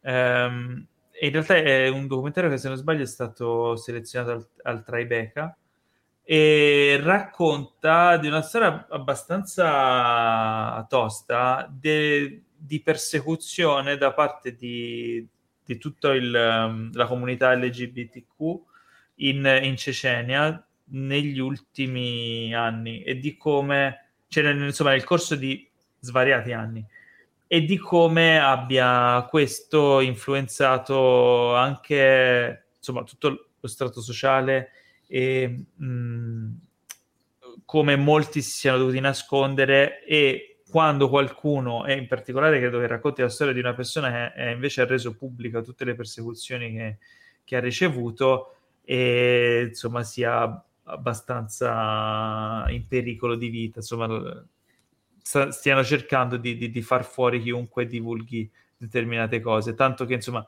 ci sono interviste a persone, c'è un personaggio in particolare che molto inquietante che credo che sia il, un esponente della fazione appunto che li di persecutori. Sì, lui se non ricordo male è proprio ah, oddio, è una figura politica. Adesso non mi sta venendo mai il nome. Eh, però questa è una, è una notizia della quale si è discusso per parecchio tempo negli ultimi anni perché eh, lo zio Putin ha parecchio appoggiato queste, questo tipo di persecuzioni e, e, ci sono state molte notizie, molte cose fatte trapelare di eh, persone che appunto sono state perseguitate, che vengono portate via e vengono fatte letteralmente scomparire solo perché sono eh, omosessuali. Eh, è un tema abbastanza pesante. Io non pensavo neanche fosse possibile un documentario, considerando che non è facile andare in quel lato del mondo con una telecamera e riprendere determinate cose. Tra l'altro, eh, le persone il, che fanno funzionarle. Il, il, documentario si focalizza appunto su questo gruppo di attivisti che cerca insomma di, di proteggere la comunità e di, e di far per i diritti de- della comunità LGBTQ. Uh, eh, il regista è um, David Franz, che ha al suo attivo anche insomma, altri documentari, tra cui La, la vita e la morte di Marisha P. P. Johnson, uh, che insomma anche questo aveva avuto un ottimo insomma, riscontro ai festival eh, di qualche anno fa, del 2017. Quindi insomma sembra un, un film da, da, tenere d'occhio se vi insomma, se siete incuriositi da questo tipo di documentari. Da questo tipo, sì.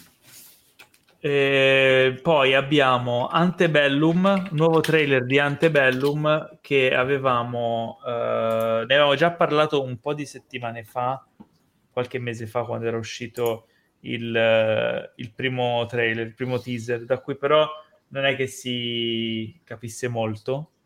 Uh, il film è, c'è scritto già nel trailer, prodotto da, dagli autori, dai produttori di Get Out e Us. Uh, ma non, non, c'è Jordan Peele nel, nel, team di questo film qui. Uh, racconta di un, uh, una donna di colore che al giorno d'oggi che a un certo punto viene rapita, cioè almeno quello che si capisce dal trailer, si ritrova catapultata nel mondo del, dei campi di cotone, degli schiavi eh, dell'America de, schiavista. E appunto c'è quest, questo salto, questa sorta di paradosso, un po' come abbiamo visto anche in, sia in um, sì. Get Out che As, quindi sembra un horror abbastanza inquietante sul tema appunto della insomma anche del razzismo e delle minoranze etniche però con quel twist sci-fi o comunque sci-fi horror particolare che, che, a cui ci hanno abituato come, ti è sembrato questo trailer? Mi è sembrato interessante a me quello, quello che sta producendo Jordan Peele negli ultimi anni mi sta piacendo molto è sempre molto affascinante anche perché lui veramente ha capito come sfruttare i film di genere per parlare anche delle cose che possono preoccupare senza farlo nel modo super didascalico che fa generalmente il cinema. Quindi è interessante, interessante questa cosa che abbia scelto di mettere due linee temporali, eh, ganza come idea, quindi spero sia, spero sia bello perché stanno facendo tanta bella roba. Sì, eh, lui non è tra, gli, tra i produttori del film, però il, il, team è quello di... che credo che sia prodotto da... Eh, no, non, non so come mai cioè chi, chi, sia effettivamente perché c'è scritto viene ben pubblicizzato nel trailer dai produttori di Get Out e Us però in realtà però, ah, ok ci sono, ta- sono, diverse persone coinvolte. Il film è diretto e scritto da Gerard B- Bush e Christopher Renz, ehm, che eh, hanno al loro attivo cortometraggi, non, insomma, sono al loro, primo, al loro primo lungo. Quindi sicuramente un progetto promettente, ma da insomma, nuove, nuove leve, diciamo così. Ehm, il trailer lo consiglio, consiglio di vederlo perché sembra abbastanza accattivante. Staremo a vedere, staremo a vedere cosa succederà. E l'ultimo di cui parliamo è un uh, trailer di un documentario molto strano, molto particolare. Ah, io lo amo già. Anch'io, nonostante sia una storia particolare. Uh, il titolo del film è You Don't Know Me. You Don't Know Me. Ho scritto ah, Nomi, N-O-M-I. Nomi eh, scritto proprio nomi. Perché allora, il, il film racconta, insomma, è, è, particolare. Tu l'hai visto il film eh, Showgirls? Non l'ho mai visto per intero. Era uno di quei film che forse avevano passato in, in televisione o qualcosa del genere. Ne ho visto un pezzo e non ce l'ho fatta. Showgirls è un film del 95 eh, diretto da Paul Verhoeven che è tra i miei registi preferiti. Lui sì è nella mia li- top list. Uh, però questo è uno dei pochi film suoi che non ho visto perché quando uscì venne disintegrato da, da critica e pubblico. Fu un mega flop, uh, venne asfaltato, considerato uno dei film più brutti mai fatti, tanto che uh, non lo andai a vedere per paura di abbassare la mia stima nei suoi confronti. No? Siccome io amo davvero tanto questo regista. Ma poi eh, credo che non c'entri niente con la sua filmografia, se non ricordo male finché ha fatto lui. Non lo so, cioè, eh, lui ha fatto capolavori assoluti come Robocop, come... Eh no, ma appunto a livello di genere non c'entra perché eh, Showgirl è praticamente la classica storia della ragazza che va a Los Angeles per diventare Vabbè, ma lui ha, fatto, lui ha fatto Basic Instinct, ha fatto uh, L, per esempio. L l'hai visto di recente? L del, del 2006. Ah, no. No. L è un lavoro. Cioè, mh, mm, nel senso... Non lo so, poi io Showgirls non l'ho visto, però questo documentario, You Don't Know Me, eh, si prende la briga di analizzare questo film e capire qualcosa in più, scavare un po' sopra, sotto la superficie eh, tanto che arriva a essere una sorta di saggio che decostruisce il film e lo analizza fino a quasi redimerlo, almeno da quello che si capisce dal trailer. Tanto che vedendo il trailer ti viene la curiosità anche di recuperare Showgirls e cercare di capire cosa c'è dietro. Probabilmente guarderò entrambi i film. Quindi... Beh, può, può essere una di quelle cose che tutti si interesseranno al documentario perché parla di un film veramente brutto e il film veramente brutto diventa un cult poi, come è stato con eh, The Room, che tutti lo guardano solo perché è veramente brutto. Cioè. Room è, è brutto e basta, cioè, è veramente imbarazzante. Non lo so. Ed è anche insostenibile da guardare. È, eh, è abbastanza. Eh, questo è quanto. Qui finisce la nostra sezione trailer di oggi, di questa puntata, e passiamo, eh, visto che insomma siamo. Teo non si è visto, quindi la, no, la, no. probabilmente le, le nostre. Eh, la nostra rubrica della posta del cuore è già slittata da, da settimana scorsa e la recensione di Favolacce che ha visto Teo, io non l'ho visto, quindi anche quella slittata la settimana scorsa slitterà la prossima settimana, ma abbiamo quindi... una chicca, abbiamo una chicca che ci porta Dio guardi da oltre manica e che è una recensione di The Twilight Zone, la serie appunto di Jordan esatto. Peele, ci ricolleghiamo Jordan Peele, questo nome che, che, che, sentiamo fin troppo frequentemente. Sì, che è ovunque. No, vabbè, è diventato uno dei, ah, degli partiamo uomini... Da, partiamo dalla, dall'antefatto, no?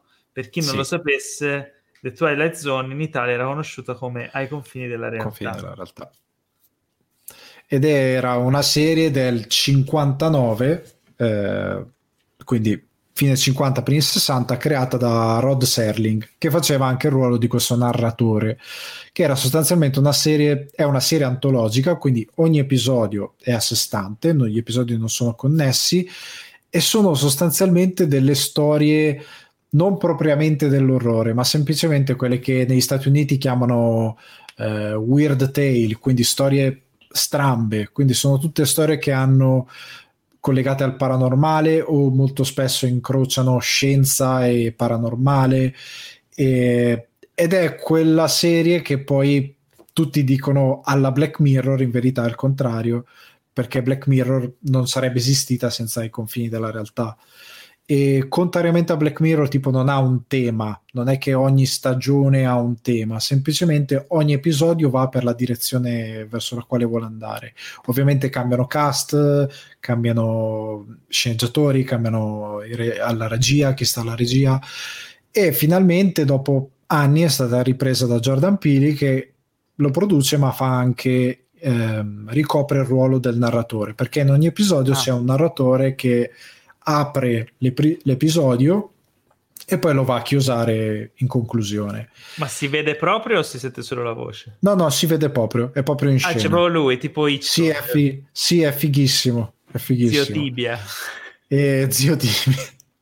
e, ehm, allora, lui, la cosa bella è che sono dieci episodi e ci hanno messo davvero un sacco di impegno perché nel cast ci sono tipo Kumail Nanjani se ho pronunciato Mitico. giusto, che dicevamo prima.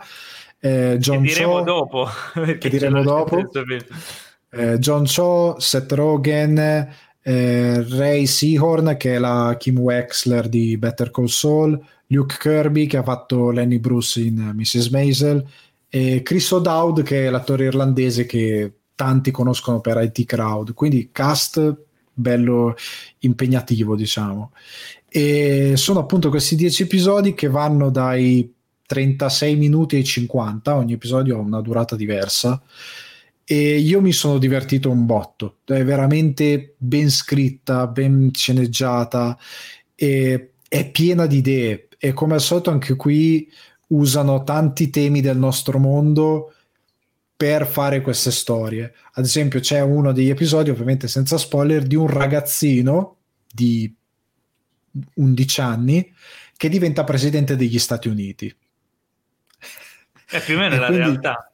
Che, esatto. e, e, quindi praticamente ci sono ogni episodio eh, partendo da un, un antefatto reale, perché tranne forse qualche puntata anche nella serie originale dove magari vanno in cose proprio science fiction, quindi astronauti, eccetera, eccetera, la cosa bella di The Twilight Zone è che è sempre ambientato comunque nel nostro mondo e poi qualcosa arriva e ti porta in una realtà completamente assurda, quindi qualcosa di sovrannaturale o qualcosa di scientifico ti porta in qualcosa assurdo. Mm, di assurdo.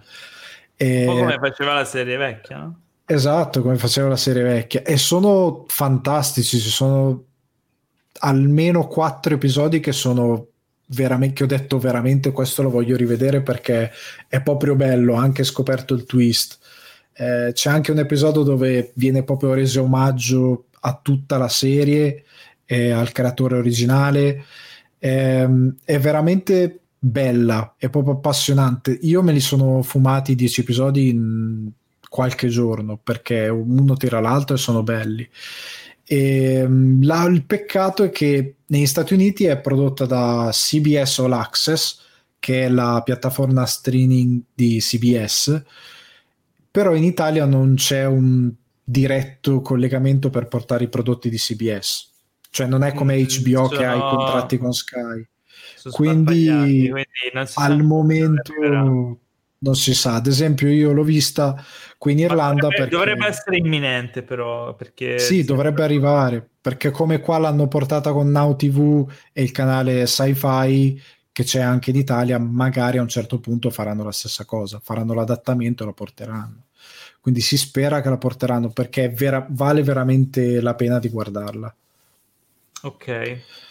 Eh, bene, andando avanti, invece è facilissimo da trovare perché su Netflix il nuovo film di, con Kumail Nanjani e Issa Rae eh, che si chiama The Lovebirds, è una commedia e fa spaccare dalle risate, cioè mi sono divertito veramente tanto. Il film è diretto da Michael Showalter, eh, racconta di questa coppia, ehm, appunto interpretata dai due, eh, che in alte... diciamo allora, la prima cosa che, che, convince di questo film è la chimica che c'è tra i due attori. Loro devono interpretare questa coppia, questa coppia che è affiatata, ne ha passate tante, però si, sta iniziando ad avere un po' di problemi eh, e che si ritrova in una situazione fuori dal normale. Eh, in pratica vengono coinvolti in un omicidio di cui eh, praticamente vengono accusati e quindi iniziano questa fuga eh, cercando di scoprire chi veramente ha compiuto questo omicidio per potersi redimere. Eh, però sono due persone normalissime e quindi reagiscono ad ogni, ad ogni cosa in cui, ad, ad, ogni situazione anomala e anormale in cui si ritrovano in maniera assurda eh, perché è proprio quella con cui reagirebbe una persona e non è insomma avvezza a un certo tipo di, di situazione critica, criminale o di pericolo di vita, eccetera. Eh, è un tipo di commedia che potrebbe franare rovinosamente e, e per franare rovinosamente intendo che non far ridere se, uh, se non ci fosse la giusta alchimia tra i due attori e il modo in cui riescono a recitare le battute a rimbalzarsele e probabilmente anche a improvvisare qualcosa. Uh, perché c'è quella freschezza quel, um, quelle, i tempi comici il, l'espressività, ma soprattutto come riescono a convivere sullo schermo e a creare dei personaggi che siano allo stesso tempo reali, realistici, reali a cui ti ci puoi affezionare, però anche assurdi e, e sopra le righe in alcune cose che sono poi quelle tipiche assurdità che fanno parte delle, dei, dei difetti della persona normale e soprattutto delle dinamiche tra le coppie. La dinamica di una coppia, di una coppia affiatata tra l'altro, che però messa uh, a confronto con determinate dinamiche diventa la, la, perfetta occasione per tutta una serie di gag, di battute, di situazioni che non risultano mai innaturali, ma spesso e volentieri fanno, fanno schianta delle risate. Quindi eh, mi ha stupito perché ho, io da fan, grande fan di, eh, di Kumail Nanjani, eh, non conoscevo Issa Rae che ha fatto una serie che si chiama ehm, aspetta non mi viene il nome Insecure Insecure per HBO okay.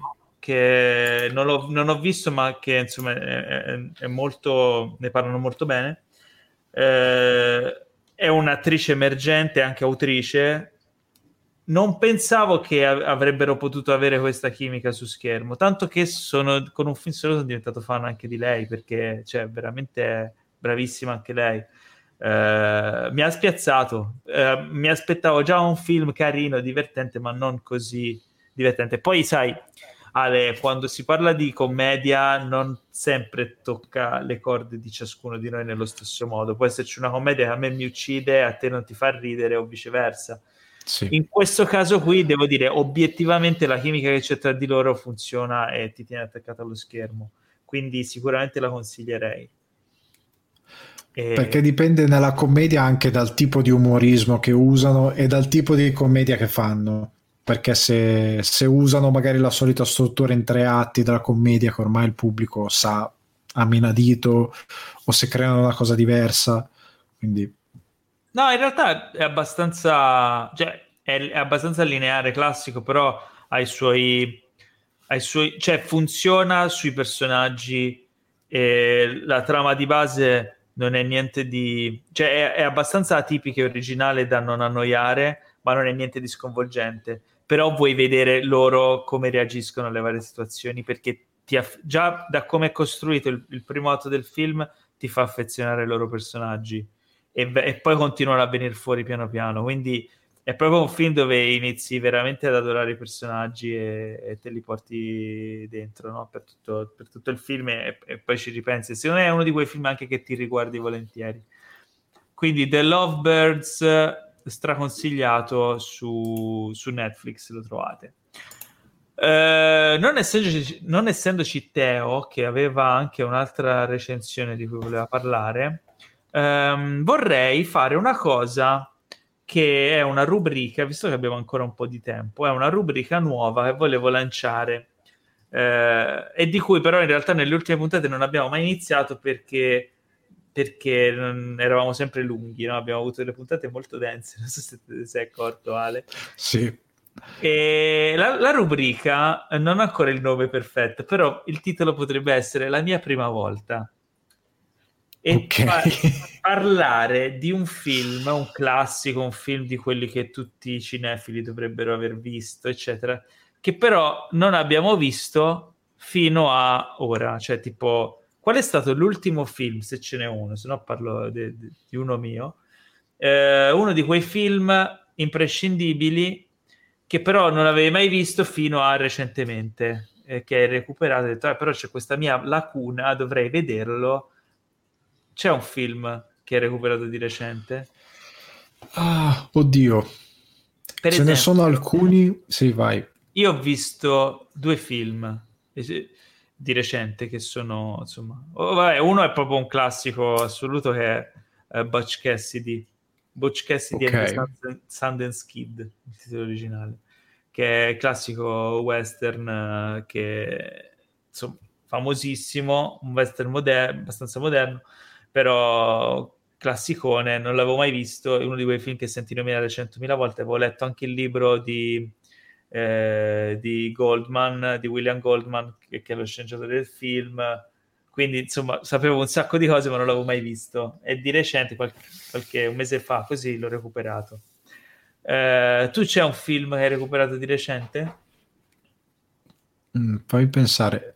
Ah, eh, effettivamente magari non è così eh, grande, eh, però c'è stato ehm, Blown, Blown, Out, mi pare, di Brian De Palma, mm-hmm. Che l'ho visto mm-hmm. per la prima volta du- due anni fa, un anno fa, una cosa del genere perché è uno di quei film che ho sentito nominare tante volte, eh, è uno dei, di quelli nominati molto spesso quando si parla di, eh, di film che magari hanno usato delle tecniche alternative per raccontare una storia e ho detto cavolo lo devo vedere, cavolo lo devo vedere e alla fine non l'ho mai visto e, e l'ho recuperato solo di recente.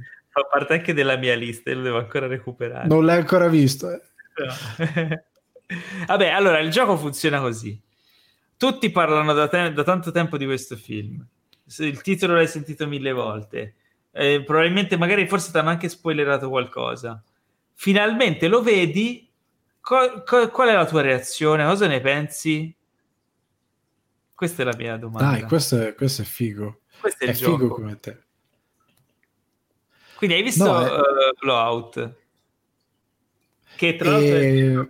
è anni 80, no? Sì, c'era John Travolta super giovane e, ehm, la, la, prima impressione è stata che eh, c'è sempre questa cosa che ormai siamo cresciuti e quindi alcune cose che in teoria sono state fatte quando noi eravamo abbastanza giovani per apprezzarle, viste adesso, continui ad apprezzarle perché sei cresciuto vedendo un determinato tipo di cinema, ma iniziano a sembrarti strane o goffe, ecco.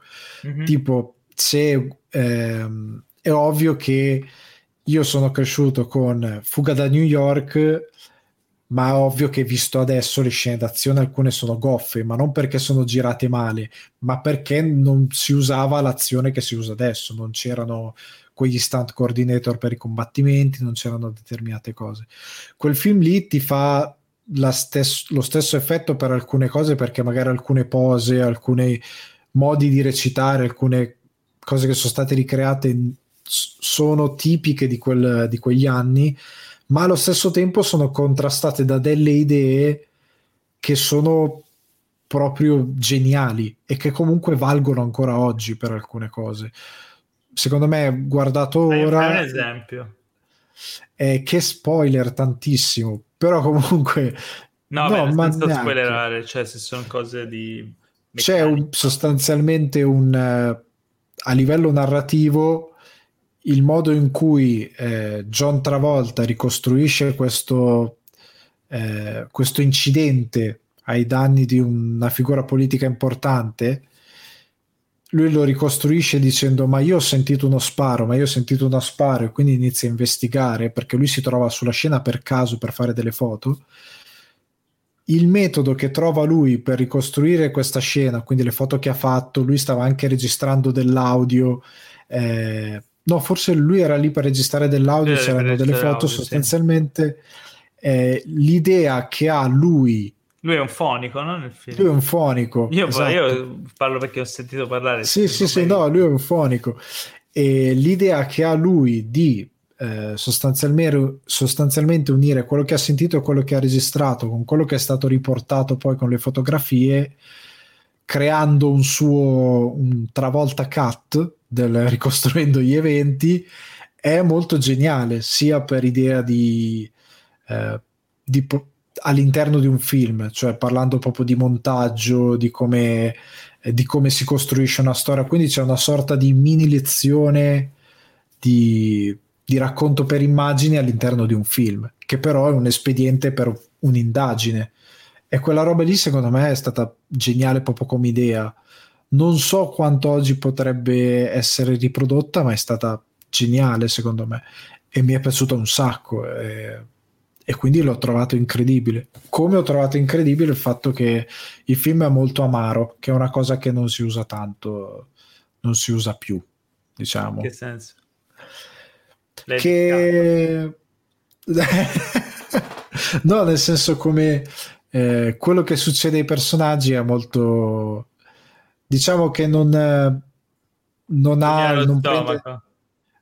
No, non, non prende la strada del tarallucci e vino.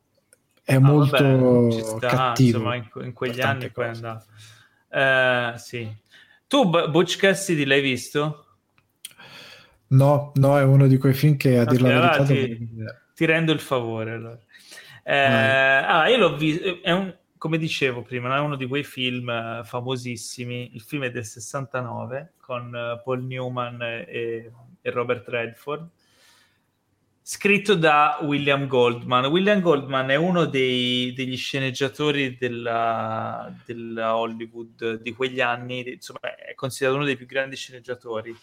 Tanto che c'è questo suo libro, um, Adventures in the Screen Trade, che in italiano credo si chiami Avventure nel, nel non me lo ricordo, però vabbè, di William Goldman, lo trovate, ve lo consiglio, comunque per un cinefilo quel libro è oro, perché è un libro che tratta dei retroscena del mondo di Hollywood e degli sceneggiatori, ma allo stesso tempo è un corso di sceneggiatura perché ah. ti spiega le meccaniche. È, è, un libro fighissimo, è un libro assolutamente da leggere sia che vogliate scrivere per il cinema, sia che siate interessati a come funzionano come funziona quel mondo.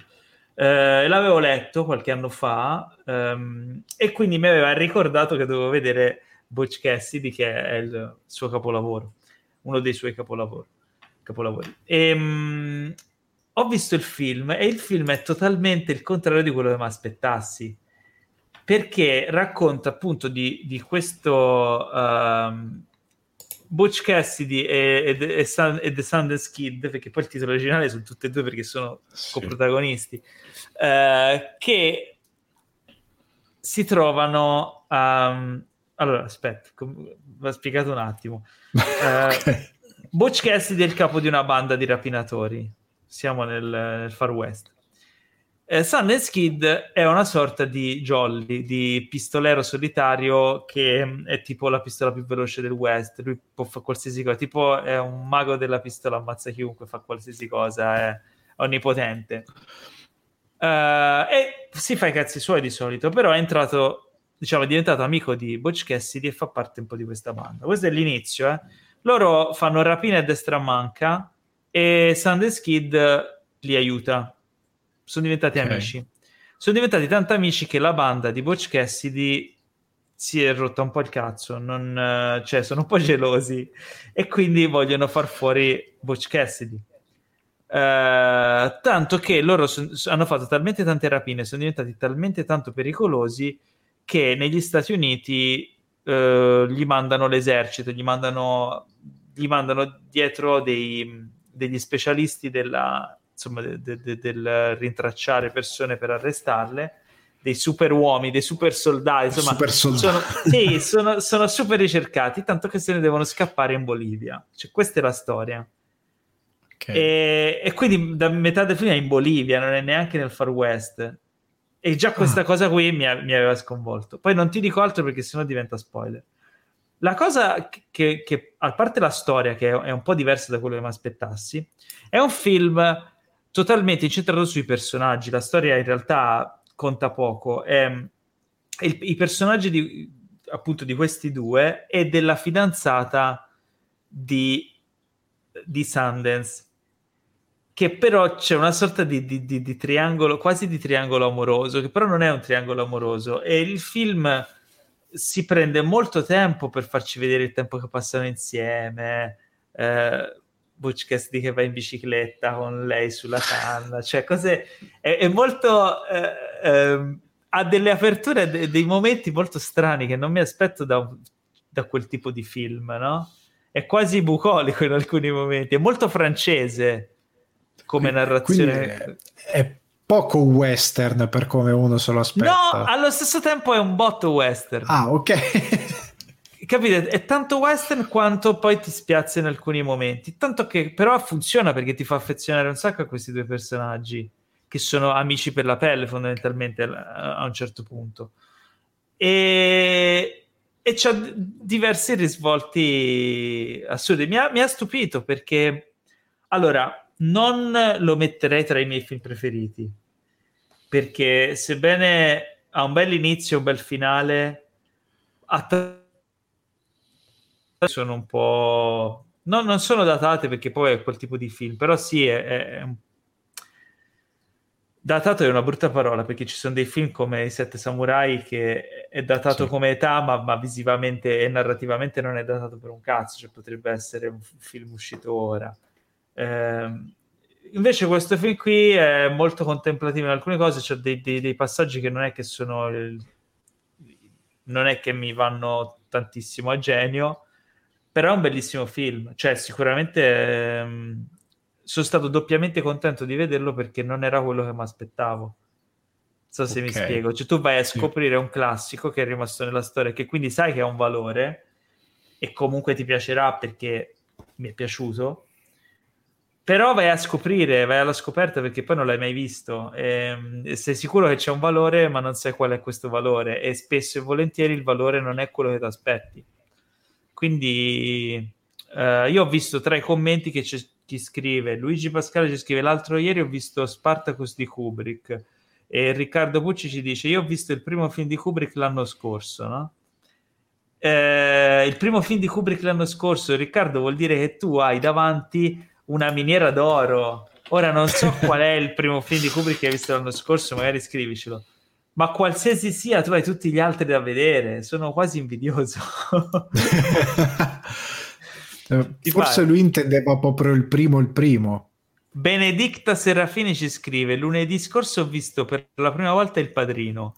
Bellissimo. Cavolo, bello. Il pa- ecco il padrino. Ora ti puoi vedere parte du- la parte 2 che è altrettanto bello. Però il padrino. Io mi ricordo che. Sì, io mi ricordo che la prima volta che decisi, ok, devo vedere il padrino eh, io ho deciso che mh, mm, me li sarei visti uno al giorno. Quindi erano tre, ho detto oggi vedo il primo, domani vedo il secondo e dopodomani vedo il terzo. E mi sono innamorato del secondo. Per me il mio preferito è il secondo, nonostante il primo sia fichissimo. Ci sono due scuole di pensiero. Ci sono quelli che sono per il secondo e quelli che sono per il primo secondo è considerato uno dei migliori sequel mai fatti, no? Io ti dico la verità, per me, e poi tra l'altro ricollegandoci al padrino che ne parlavamo a inizio puntata, eh, per me il primo è sempre un, un gradino sopra, un gradino piccolo sopra. gradino sopra. Per me, eh, per me perché il 2 è, è, è, grandioso, il 2 è eccezionale. Però non so se, forse perché il primo l'ho visto più volte e sono proprio affezionato a determinati personaggi, a determinati passaggi. Eh, però sì, beh, sono due film eccezionali. Peccato che il 3 non viene amato allo stesso modo. Il 3 ha delle un gradino cose sotto. Strane. 3 è un gradino sotto, però anche il 3 è un bel film. Secondo me il 3 è un bel film, ha delle cose strane. Cioè, io mi ricordo che eh, c'è la scena di Pacino. C'è un momento che secondo me, per i miei ricordi, ora sono anni che non lo vedo, c'è un momento che secondo me faceva overacting. E in quel momento lì ho smesso, per quella scena... Ma, la scena della, ma quella della scalinata? Sì, credo. La scalinata no, del aspetta. teatro, fuori al teatro? C'è quella dove lui tipo si sente male. Eh sì. È quella della scalinata. Al finale, no? Vabbè, comunque io, boh, a me è piaciuta quella. Perché è una reazione, sì, quasi overacting, però a me, cazzo, mi ha strappato... Mi ha, è cioè, un po' boh. strana. Ha degli elementi strani. Ecco, col, eh, in chat dicono comunque, a me ric- manca tutto Hitchcock e uno eh. dei ricordi più belli ho di scoprire un film è stato la prima volta che ho visto Intrigo Internazionale. Bellissimo, è il mio preferito è di Hitchcock. Bellissimo. Poi dopo che l'ho visto quella volta, perché mio padre comprò il DVD, l'ho visto e poi me lo sono rivisto tipo 5 o 6 volte a fila durante Tra l'altro fa, fa, fa ammazzate le risate. Cioè, sì, è una commedia. Per alcune e... cose sì. Riccardo Pucci ha scritto che il primo film che ha visto di Kubrick è Arancia Meccanica, che è il mio preferito, però è alla pari con tanti altri film di Kubrick. Per me cioè, troverai della roba eccezionale, quindi guardateli tutti, tranne magari i primi, guardateli per ultimi. Perché magari sui primi sono particolari, anche se Orizzonti di Gloria mi piace un sacco. Spartacus forse è quello meno quelli che mi piacciono di meno credo siano Spartacus e Lolita. Può, io in questi casi consiglio sempre di fare popola- di seguire la filmografia in ordine per vedere sì. l'evoluzione. un po' per vedere l'evoluzione, un po' anche perché generalmente con autori così tende a, a essere proprio un crescendo di idee, di cose che fa, cioè proprio vai verso un apice. E quindi se passi allora... magari da, dal più bello al primo rischi di dire cavolo ma non è così figo come mi aspettavo. Poi comunque la filmografia di Kubrick non è che stiamo parlando di 2000 sì film. no sono son pochi tu Arancia Meccanica praticamente in mezzo quindi sì potresti vedere potresti boh ti farei partire dal Dottor Stranamore e andare in ordine ma perché non, sono, non amo particolarmente Lolita. Uh, okay. eh, non, non, sto dicendo che è brutto, non mi linciate, è bellissimo, ma tra, nella mia lista di Kubrick non è tra i miei preferiti. E poi cosa, cos'altro hanno scritto? Eh, ah, già recuperato Shining Full Metal Jacket 2001 di nello spazio. Vabbè, sei messo bene. Ti, ti, manca Barry Lyndon, Ice White Shut, Dottor Stranamore. Vabbè, ce l'hai ancora, dai, ce l'hai da vedere. E... Ah, Leon sta recuperando Kurosawa, bravissimo, bravissimo. Bello. Comunque, Bello. tranquilli che quando parliamo anche di film vecchi non, non spoileriamo, perché un film vecchio, per chi non l'ha visto, è sempre un tesoro, anzi, forse è un tesoro più grande, e quindi lo spoiler sarebbe ancora più dannoso. eh, bene, Detto questo, ti piace questa nuova rubrica della mia prima volta? Ma è grandissimo anche perché ci puoi fare, um, puoi iniziare a parlare di, anche di quello che ti ha dato scoprire un determinato film. Esatto, e secondo me può anche eh, educare chi magari è più, mh, mm, più reticente un po' sull'andare a recuperare cose vecchie, ha paura che, che, siano, che i film datati siano mh, mm, indigesti, che non è vero, perché comunque ragazzi, cioè, il fatto è che quando andate a recuperare un classico come questi, è un film che ha passato il vaglio del tempo. Quanti dei film usciti nel 2019 saranno ricordati nel 2030? Pochissimi. Però voi ve ne vedete un botto perché sono film nuovi. Poter avere quel filtro già applicato sulle, sulle, sulle uscite sì. significa veramente vedere la creme della creme. Quindi quando andate a vedere un film del 69 come Butch Cassidy, state vedendo uno dei migliori film, dei migliori film di quell'anno lì e probabilmente di quel decennio. Se capito, insomma, andate a vedere Blowout, sei sicuro che è un film che ha un valore, quindi andare a recuperare dei film vecchi significa vedere veramente il massimo livello raggiunto in quegli anni lì. E ne ho altri anche di cui parlare per le prossime puntate. Il problema è che con Teo è, questo gioco è difficile perché lui ha visto tutto. Perso Paolo, perso tutto. Dicevo, con Teo è difficile questo gioco perché lui ha visto tutto. Aspetta, se ti ho perso per qualche secondo. Mi hai perso, mi hai perso, ma mi hai recuperato mi hai ancora... Mi stai ti, ancora ho, ti ho recuperato. Okay. Dicevo, con Teo questo gioco è difficile perché lui ha già visto tutto. Quindi dobbiamo trovare delle cose vecchie da fargli vedere. Tranne i Soprano, quello non l'ha visto, non lo vuole vedere, non ho capito perché e si perde. Va bene, ragazzi. Allora, eh, è giunto il momento tanto odiato, caro Ale, lo sai? Sì. È il momento sì, dei sì, saluti. Sì. Possiamo dire che è tutta per colpa di Teo. Perché per colpa di Così, Teo? Se, non ci, se ci fosse stato Teo, questa puntata sarebbe durata all'infinito. Ma così Esatto, esatto. Quindi andate a chiedergli, Teo, quando arriverà la tua presenza nel podcast? No, ma soprattutto cosa... lui mi ha scritto sono dal vet. Cosa faceva dal veterano? Io non ho capito perché dai veterani del Vietnam. Comunque, vabbè, è giunto il momento dei saluti. Ricordatevi di eh, condividere il podcast parlandone con i vostri amici cinefili, eh, iscrivendovi sia a YouTube che Facebook, ma soprattutto a Spotify oppure qualsiasi altra piattaforma su cui ascoltate il podcast se ci state ascoltando in differita.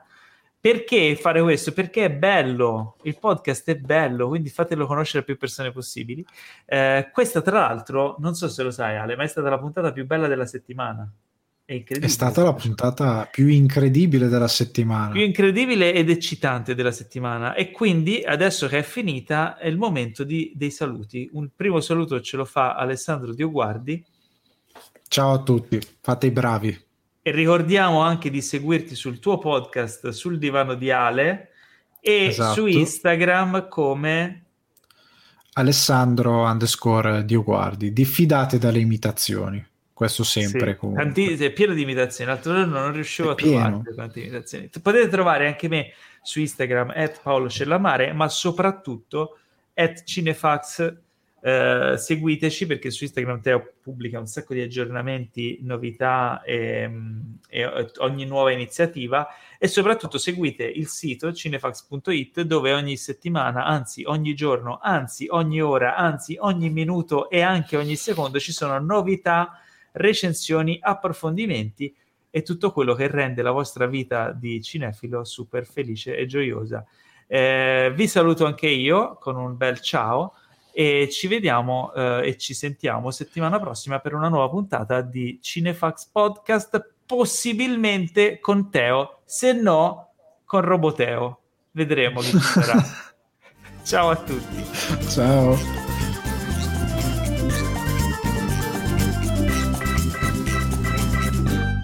Questo podcast è stato presentato da The Best Blend.